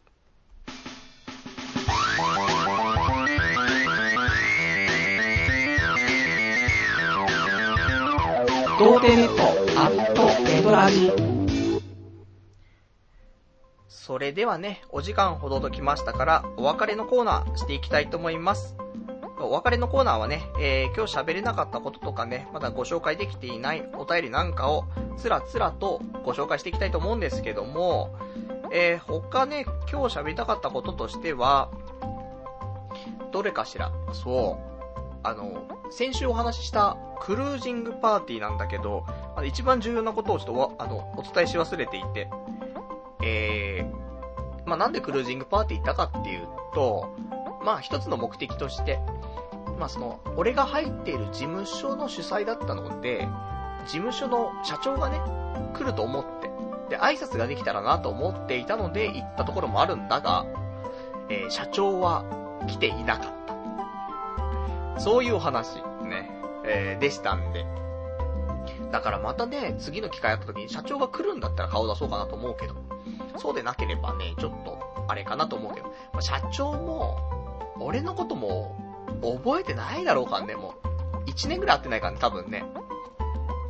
まあ、なのでね、多分そう、前のクルージングが多分9月とかだった気がするんだよね。そっから一回も顔を合わせてないから。ね、良くないね、と思うんだけど。一応でも、事務所のホームページに俺の顔載ってるからね。まあ、ちょこっと見てくれたら、ああ、こいつこいつ、みたいな、いたいた、俺にね、ハイボールぶちか、ね、なんかぶちまけたやついたいた、みたいなね、なるかもしれませんけどもね。まあ、そんなね、お話。あとは今日喋りたかったこと、えー、白髪の量がね、とんでもない量になってきてる。なんか頭髪が本当に髪の毛も薄くなって、で、M 字もとんでもないことになってきて、で、さらに、白髪が、すごいね、もうね、その、サイドのね、サイドの白髪が、すごくって、で、まあ髪の毛少ないから抜くもんでもないと思うけど、まあ横はね、まだいいかなと思って、ちょっとね、抜いちゃったりとかするんだけど、抜かないとやばいね。ここ最近全然抜かなかったの。さ、すっげえ目立つから、ちょっとね、あの、数本見繕って抜いて、まず、ちょっと感覚をね、そうやって開けたりとかすると、多少って感じはするけど、そろそろ、もうなんか白髪染めとか、だそれもね、なんか頭皮に悪そうだからね、と思うけど。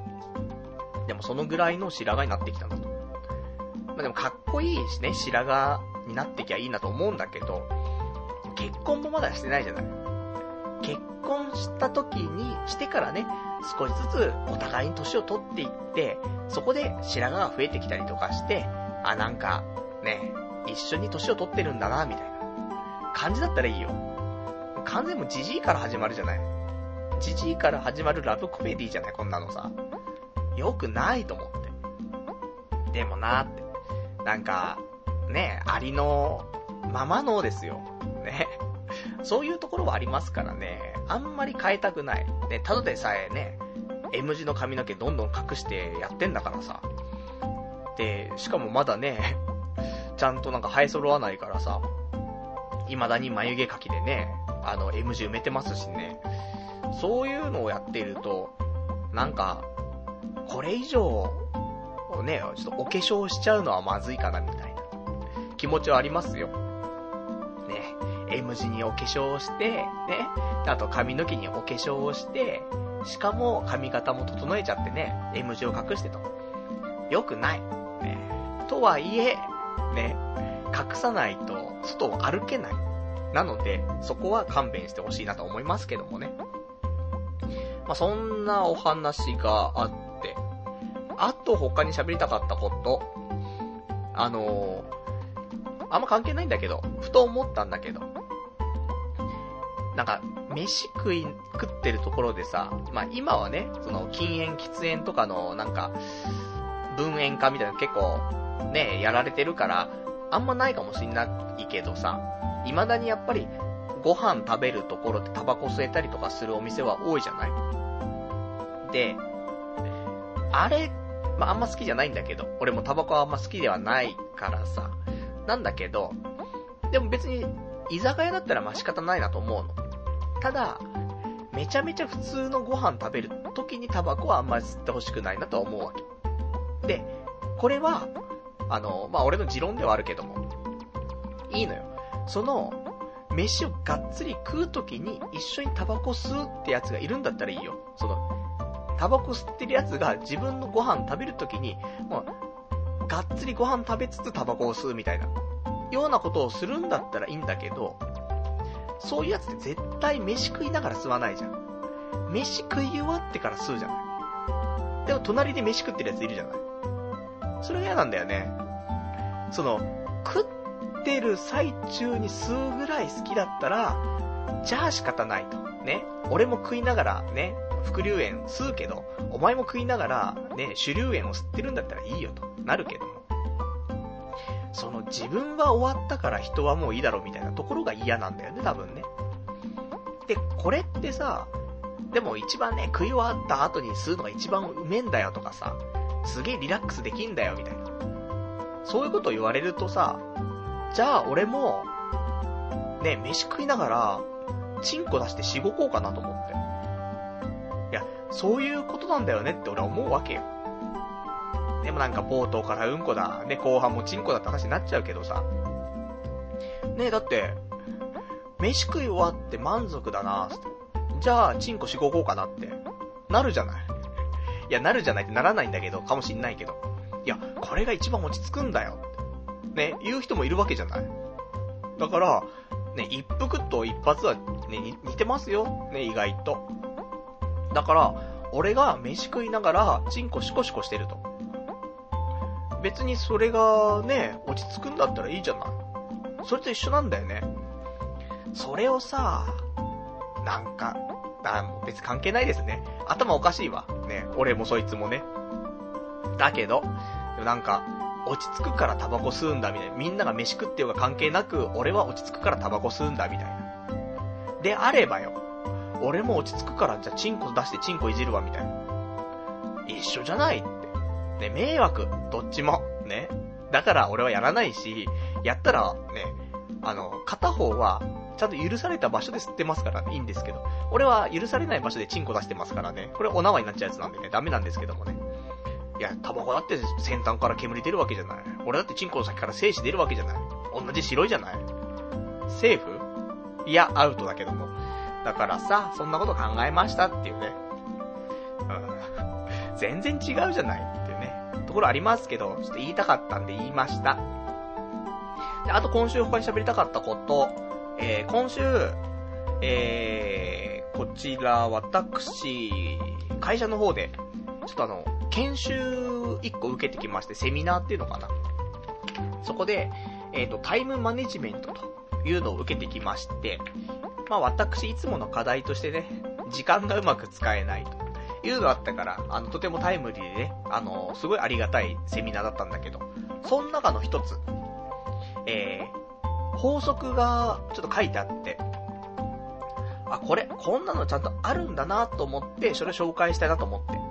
えー、っていうのが、パーキンソンの法則っていうのがあるんだけど、これが、仕事の量は完成のために与えられた時間を全て満たすまで膨張するっていう、そういう法則なんだよ。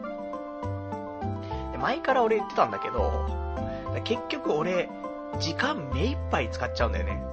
だから、だって、ね、もしかして一週間、ね、その、期限があるとするんじゃん、物事に。仕事じゃなくてもプライベートなんなんでもさ、一週間期限がある。でも、じゃあ、最初の2日間で終わるからっつって、2日間で終わらしちゃったら、で、それでなんか提出とかしちゃったらさ、わかんないじゃん。あとの残り5日間の間に、もっとすごいの出るかもしんないし、新しい情報が入ってくるかもしんないし、ね、2日で、やんないで、ね、じゃああんまり情報とか新しいこと何もなくても、じゃあ1週間丸々かけてやった方が少しだけはクオリティ上がるじゃない。で、だから、ギリギリまでやっちゃうんだよね。マックスまで。だけど、ね、これ仕事も同じなんだって。仕事の量は、完成まで、完成のために与えられた時間を全て満たすまで膨張しちゃうっていうこと。だから、期限は長くすれば長くするほど、そのマックスまでやってしまうっていう、そういう法則なんだよね。なるほどと思って。俺じゃんと思って。だからね、こういう法則がある中で、ちゃんと期限内に終わって、ゆとりを持って終わるって人もいるわけだからさ。だそういう人はいいんだろうけど、俺みたいに、フルで、ね、あの、時間いっぱい、もしくは、それを超えるまでやっちゃう人。ね。例えば、ね、前から言ってますけども、まあ、小学校、中学校のね、美術の時間、絵を描きます。ね、絵が、本当に上手いわけでもなく、普通ですと。色塗るのも普通ですと。そんな人間だけど、やっぱ最後までかかるやついるわけじゃん。まあ、俺なんですけどもね。絶対もう、放課後残ってるタイプよ。終わんなくて。ね、何人かいるんだやっぱし、いつも、いつものメンツみたいな。で、あんま、ね、だ下手ってわけじゃないんで多分。そこそこなんだけど、かといって、じゃあ賞がもらえるのって言うと賞がもらえるレベルではないんだよ。そういうレベルなんだよね。でも、残ってやっちゃうんだよね。ずーっと。もう別に、ただ、1時間で終わらせなって言われたら多分1時間で終わらすんだよね。でも、ちゃんと終わるまでやんなって言われると、すっげえ、なんか終わりがないんだよね。ずーっとやっちゃう。同じことをぐるぐるぐるぐる。だから、俺みたいな性格なやつはっていう表現にまたなってしまうが、本当に短い時間でじ、ね、区切った方がいいよ。で、結局、時間を区切っても、それちょっとオーバーしちゃうんだよ、絶対。この性格のね、人間は。なんで、よ、よくね、俺は仕事の中で、今日中に終わらせるっていうような、ね、時間の使い方をするから、ほんともう定時まで色々やって、定時が過ぎてからまとめ出すんだよね。そういうのになっちゃうから残業になっちゃうのよ。だから、例えば、15時までに全部終わらすと。で、それでまとめるのは、そっから、ね、えー、まあ、定時までの間の時間でまとめるとか、そういう、今日中にっていうのはやっぱしやめないとダメだなと思って。だから今日中にが一番ね、しっくりくんだよね、生きてて。あー、今日中にっていうかその、寝るまでにみたいな。そんなんでも良くないなと思って、体が持たないなと思うと、やっぱ、まあ、時間というか、分というか、そういうのでね、やっぱ区切っていって、で、区切って、絶対俺、俺みたいなオーバーしちゃうんだから。だから、短く切ってオーバーして、それで、だかちょうどいいぐらいの感じがね、いいんじゃないかなとはちょっと思ったので、あの、ぜひね、あの、皆さん、パーキンソンの法則、ね、ちょっと当てはまる人もいるんじゃないかなと思うからね、少し調べてみるとね、いいんじゃないかなと、そんな風に思いますと。じゃあ、あとね、えー、他にお話ししたかったことなんですが、えー、他ね、そうね、アニメの話、うん、アニメ見てんのよ。てか、いつも、この時期は、あの、何にも土日は新しいことしせずに、アニメを見て終わるんだよね。だけど、アニメ見終わんないね、新しいの始まっちゃったけど。今、20本ぐらい見てる。でも、あと20本は見るのがあるんだよ。少なくても。だから大変だなぁと思うんだけど。まあ今のところね、えー、そのぐらい見てるかなぁ。うん。でも今回、意外といい作品が多くて。まあ、前期がね、その2016年の春のアニメが、あんまり、その、な、小ぶりだったかなっていうのは、その、始まる前からね、前情報からもそうだったし、始まってからもそんな感じだったけども、今回は結構大きいのが、ポツポツとあって、で、見ても結構面白いのもあったから、今回とても、まあ見応えあるなと思うんだけどさ、アニメのポッドキャストやるやるやって、結局、できてないんだよね。どのタイミングでしようかなと思うんだけど、なんかまた忙しくなってきちゃうからさ、ね、ライブライブ、ライブライブだ。ね、どうしよう。ね、思ってますけども、まあ、できたら、ね、この1話見たところで、やりたいね、本当はね、新しいポッドキャストでと思って、ね、言ってるだけで結局やらないのかもしれませんけどもね。まあ、7月、8月と、ね、で、チケット販売、えー、公開収録、そして9月、ね、えー、この時点で、今度はまた、ね、今度は、アニメのポッドキャストをやるっていうことでも3ヶ月連続新しいことをするっていうようなことでもいいかなと思いますから、まあ、できる限りちょっと早くやりたいなと思っておりますよと。ね、ちょっと一応全部一通り見終わったら、トップ3ぐらいはね、このラジオでちょっとご紹介したいなと思っております。じゃあ、あと、えー、今日俺が他に喋りたかったこと、最後のことだけお伝えすると、あんまりね、政治経済、まあ、政治の話と宗教の話、ね、あとお金の話とかね、あんますんなって話ありますけど、まあ、大体タブーに切り込んでいくのはこのラジオということで、今日、あの、参議院選の投票があったかと思うんですが、選挙行きましたかね？あの、18歳からね、今回から参加になりますから、まあ、今までね、選挙権なかった人も、まあ、選挙権もらって、ね、そんなリスナーの方もいらっしゃるんじゃないかなと思いますけどもね。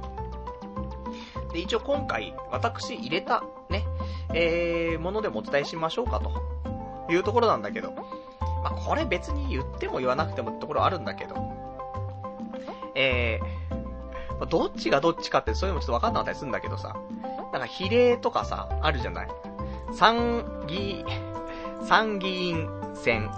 ね、難しいですね。この辺もね。なんか二つ入れるんでしょね、入れたんだけどね、あんまわかんないんだよね。いや、それわかんないっていう表現もあれだけど。あの、一つ目入れるのが普通の、えー、東京の、になるのかなね、すいません。詳しくなくてね。まあ、ふた、まあ、入れました。ね。ね、ちょっとね、あ、薄い感じですね、本当にね。良くないですけど。えっと、一応、え一つ目に入れたのが、田中康夫さんに入れまして。多分なんか当選してなかったっぽいね。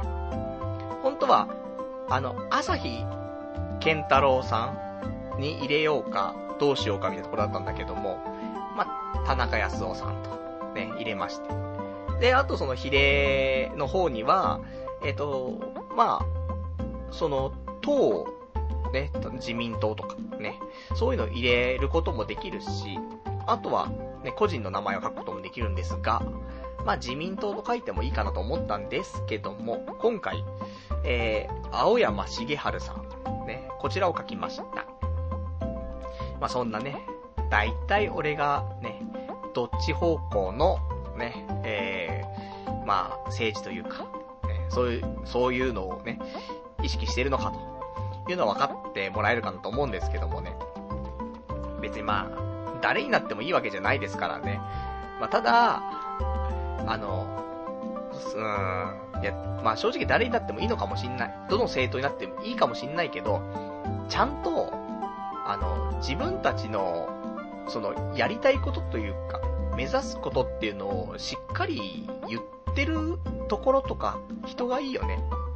なんか反論ばっかりしてる人とか、党があるわけじゃない。打倒なんとかみたいな。いやだからそれをね、打倒した後どうするのっていう、そのなんか、政策の話してよって。で、政策の話でこっち決めるからって思うんだけど、それはしないで打倒なんとかみたいなね。なんとかは対人みたいなね。そういうの言われてもさ、いや、そうじゃねえかな。思う。ところはありますからね。ちゃんと、そういう、まあ、大会案みたいなね、大対案ですか。ね、そういうのをしていただきたい、ですけど、そういうのがないと、まあそもそも選ぶっていう選択肢に入りませんから。まあまあ、ね、そうするとこうなっていくのかな、というところはありますけど、まあ政治の話はね、あんまりするとね、盛り上がっちゃうからね、あんましないんですけどもね。まあ、そんな、一応、俺が入れたのはこれですっていうだけの話です。で、えーと、あとは、じゃあ、他ね、あと、あれよ。この選挙今回行ったの、一つ、えー、まあ、他の、なんか気持ちもあったんだけど、選挙に行くってだけじゃなくて、あの、いつもは期限、ね、期限前投票みたいな、なんか、事前に投票できるじゃない？他の場所で。だけど、今回はちゃんと、今日行きまして、日曜日に行って、で、投票してきたんだけど、なぜかと。あの、小学校で投票できんのよ。でもこの年になってさ、子供もいないとさ、小学校って入れないじゃない？入ると完全に不審者じゃない？だけど、あの、俺学校好きなんだよね。小学校とか中学校、高校。まあ、普通に学校好きだから、たまには小学校ってどんな感じだったかなってちょっと見たいなと思って。で、それもあって、当日に行くって決めたんだけど。やっぱりなんか、小学校入るとさ、なんか、頑丈にできてるよね。壁とか、なんか、扉とか、もう子供がぶつかっても絶対壊れないような構造になってんなーと思って。うん、なんかすごいそういう配慮が感じられたよねと思ってさ。ね、なんか今はね、そう、大人になるとさ、なんか、どんどんスタイリッシュになっていくじゃない？建物もさ、どこ行ってもさ。で、ちょっとしたね、ことでなんか壊れちゃいそうかなとか思うことが多いけど、本当になんか、ね、タフネスな感じがするよね。それでいて、なんかちょっと、可愛らしいというかさ、その子供らしさもね、出ていて、まあ、小学校ってすごいなって、ね、子供たちの作った何かがいっぱい貼ったりするわけじゃない。いいよね、なんか、そういう事業、事業でなんかやったものがどんどんなんか、ね、増えていって、それが展示物になってみたいな。うん、いいなと思って。早く結婚したいね。結婚して子供が小学生になって、授業参観とか行きたいよねって。そんなことを思いますね、おじさんは。結婚したいけどね。あこんなね、深夜にパンツ一丁でうんこしたいうんこしたいって言いながら、ラジオしていると。こんな奴は結婚できないよって思っちゃいますけどもね。まあ、そんなお話。じゃあ、あとね、お便りちょっといくつか読んで今日終わりにしたいと思いますよと。えラジオネーム、さくらさん。ボーナス、ほぼ同じ額だ。もらえるだけマシかと思うけど、もっと欲しいよなっていうね、お答えいただきました。ありがとうございます。まあね、まあ、一回もらっちゃえば、あ、このぐらいなんだなってのはわかりますからいいんですけど、あの、やっぱね、あの、もらうまでは、どのぐらいもらえるんだろうってわかんないからね。なので、まあ少し期待をしていたよりも下がってはしまいましたが、まあ大体、だから25万いかないぐらいもらえるっていうのを想定してね、あとこれからは歩んでいけば、あ、ありがたやありがたやとなりますから。まあ、あとはね、本当はね、ちょっとお給料が全体的に上がって、ボーナス込みで、ね、ちゃんと年収が400万。ね。年収400万って俺25の頃稼いでたんだけどね。どうしてこうなったっていうね。あのまま順調にいけばみたいな、ありましたけどもね。まあそんなところでございますね。じゃあ、あとは、えー、お便りいただいてます。ラジオネームガオガイガーさん。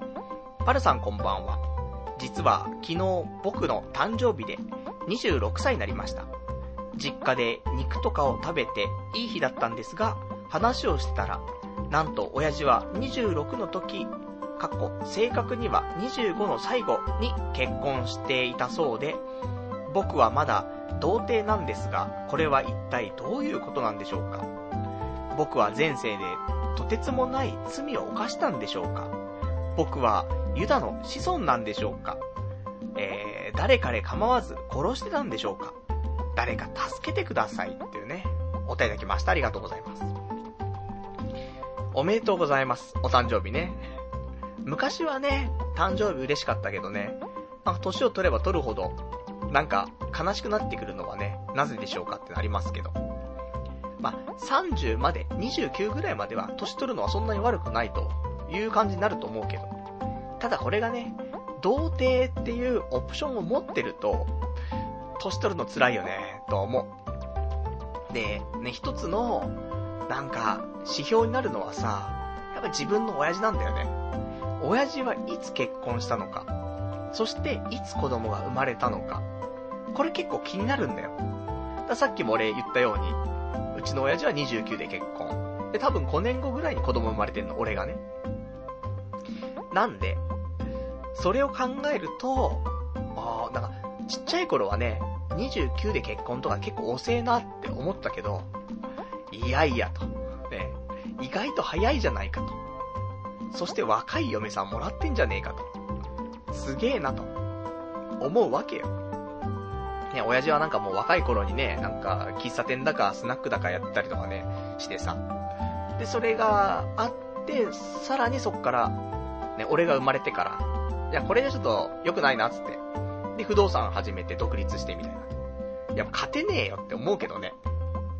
で、それがさ、ね、やっぱり、ね、一つの一番近いね、だその、そうだよね、一番近い人のそういう結婚とかって部分だからさ。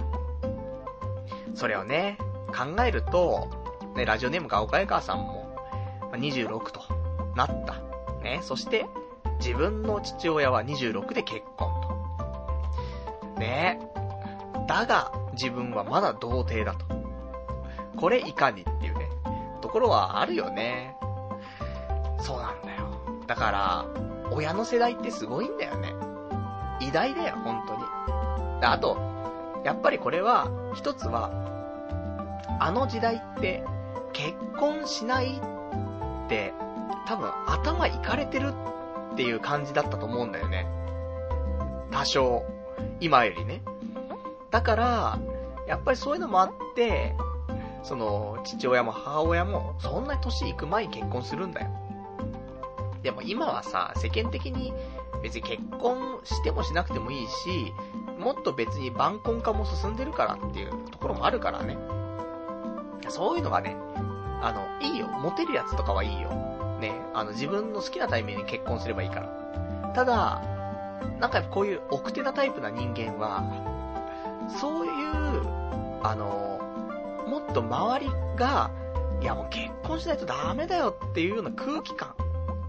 で、みんながどんどん結婚していったりとかしない限り、追い詰めらんないんだよね。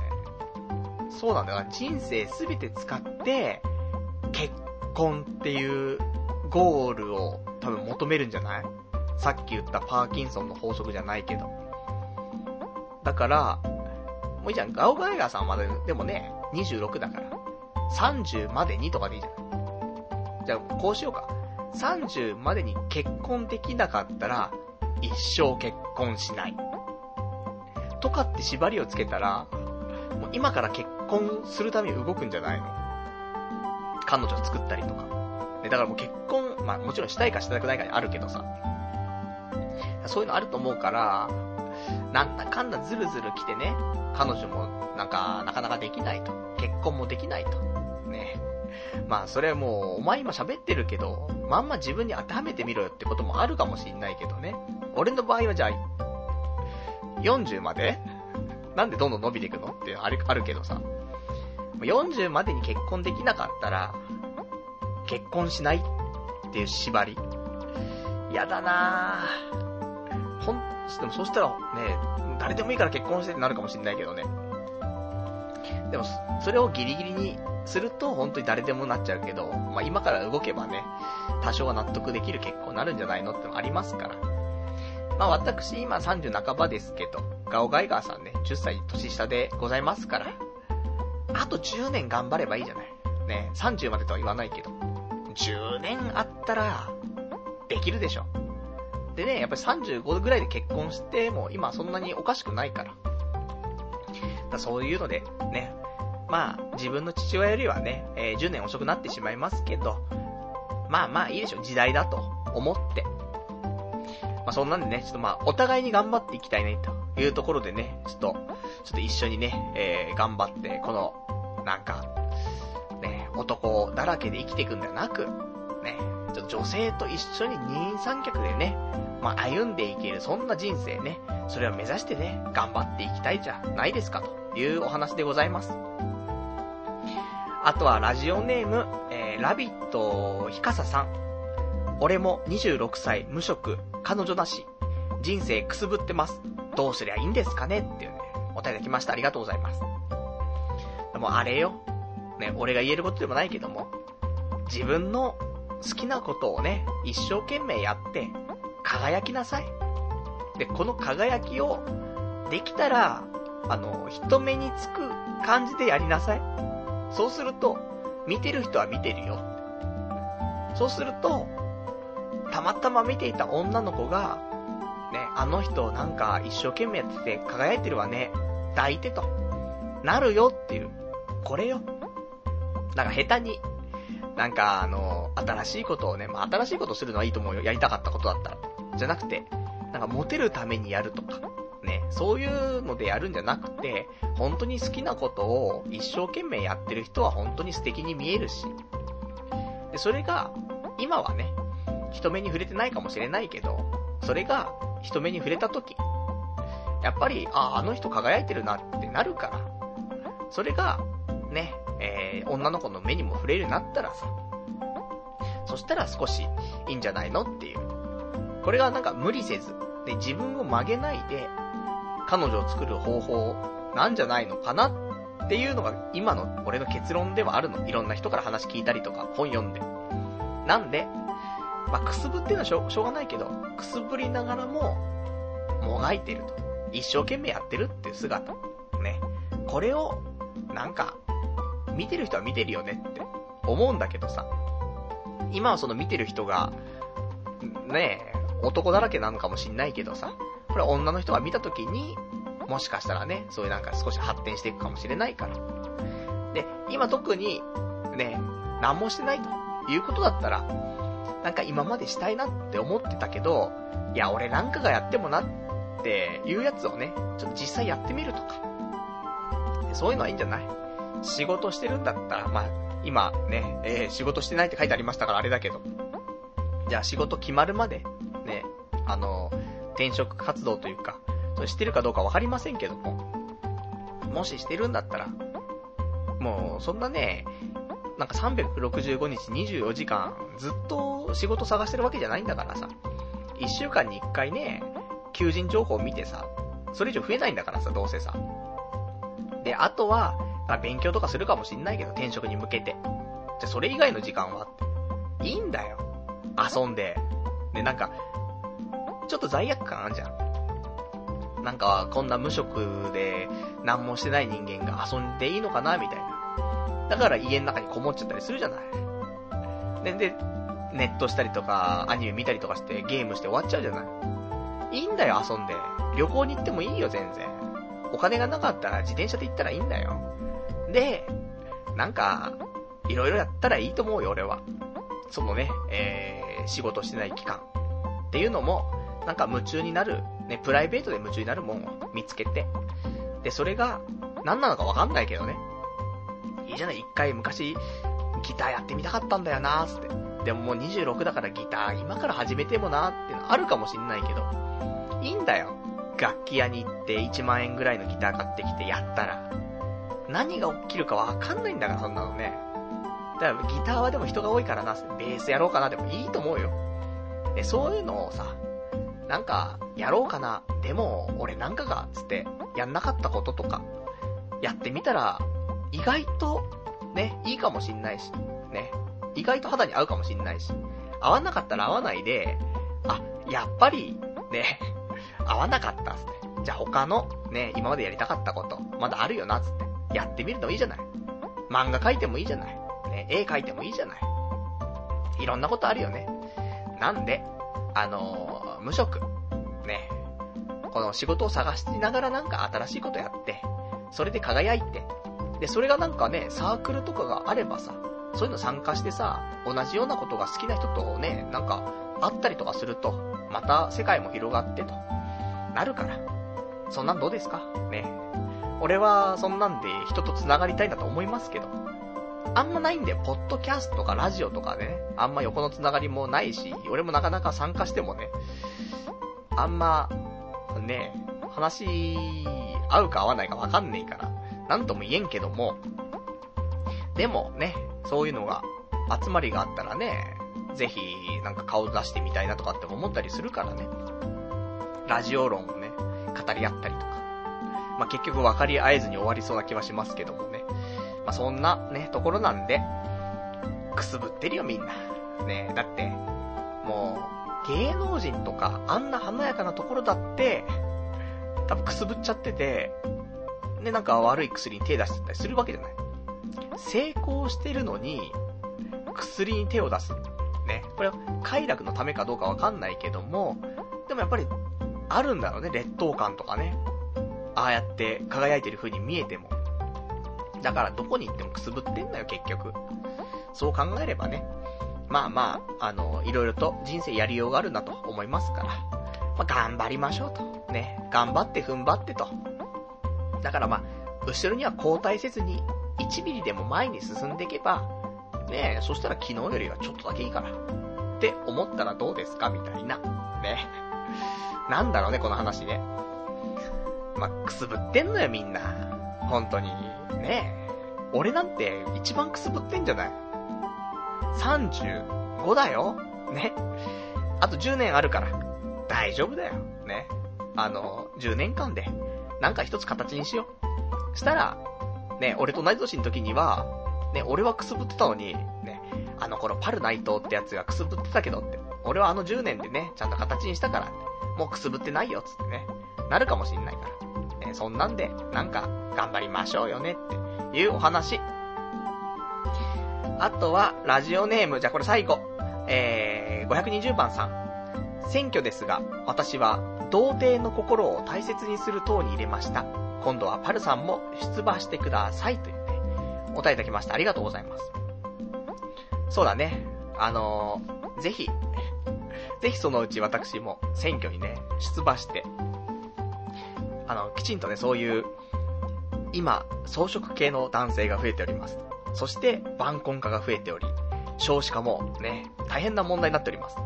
ここで私が力を入れたいのは、みたいな、ね、ところで、えー、いや、じゃあここで私、童貞の心を大切にする党になっちゃったらね、あのー、全然今言った懸念点が改善されないっていうね、悲しい状況になってしまいますけどもね。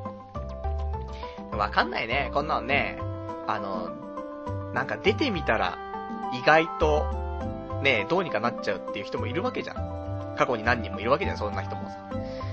ただね、出るとお金がかかるからね。そういうのはありますけども、あのまあまあなんか一つ大きなことやりたいっていうことがあればね、こういうのちょっと出てみるのも一つかなと思いますけどもね。まあ私はまあ、それどころじゃないと。ね。まあそんなことで、あの、それどころじゃないのは、あれですよ。選挙に出る出ないもありますけど、もううんこがしたくてしたくてしょうがないぐらい限界でそれどころじゃないってお話なんで、今日この辺で、ね、えー、終わりにしたいと思います。えー、次回は7月の17日の日曜日、また23時からね、えー、1時間ちょっと、ね、まあ、2時間やってますけどもね、えー、やっていきたいと思います。いや、そんなわけで、あのー、8月13日は、童貞ネットのね、え、公開生収録ということで、え、チケットの方はチケットピア。こちら、え、7月の13日、水曜日ですね。水曜日の、え、深夜1時から発売開始になるかと思いますので、ぜひちょっとチェックしていただきたい。ね、ホームページ、あとツイッターでも告知させていただきますので、皆さんぜひ遊びに来てくださいね、というところでございます。じゃあそんなわけで本当にうんこ限界なんで、この辺でね、今日は終わりにしたいと思います。ね、今日も長い間ご視聴いただきましてありがとうございました。えー、それではまた、えー、来週お会いいたしましょう。さようなら。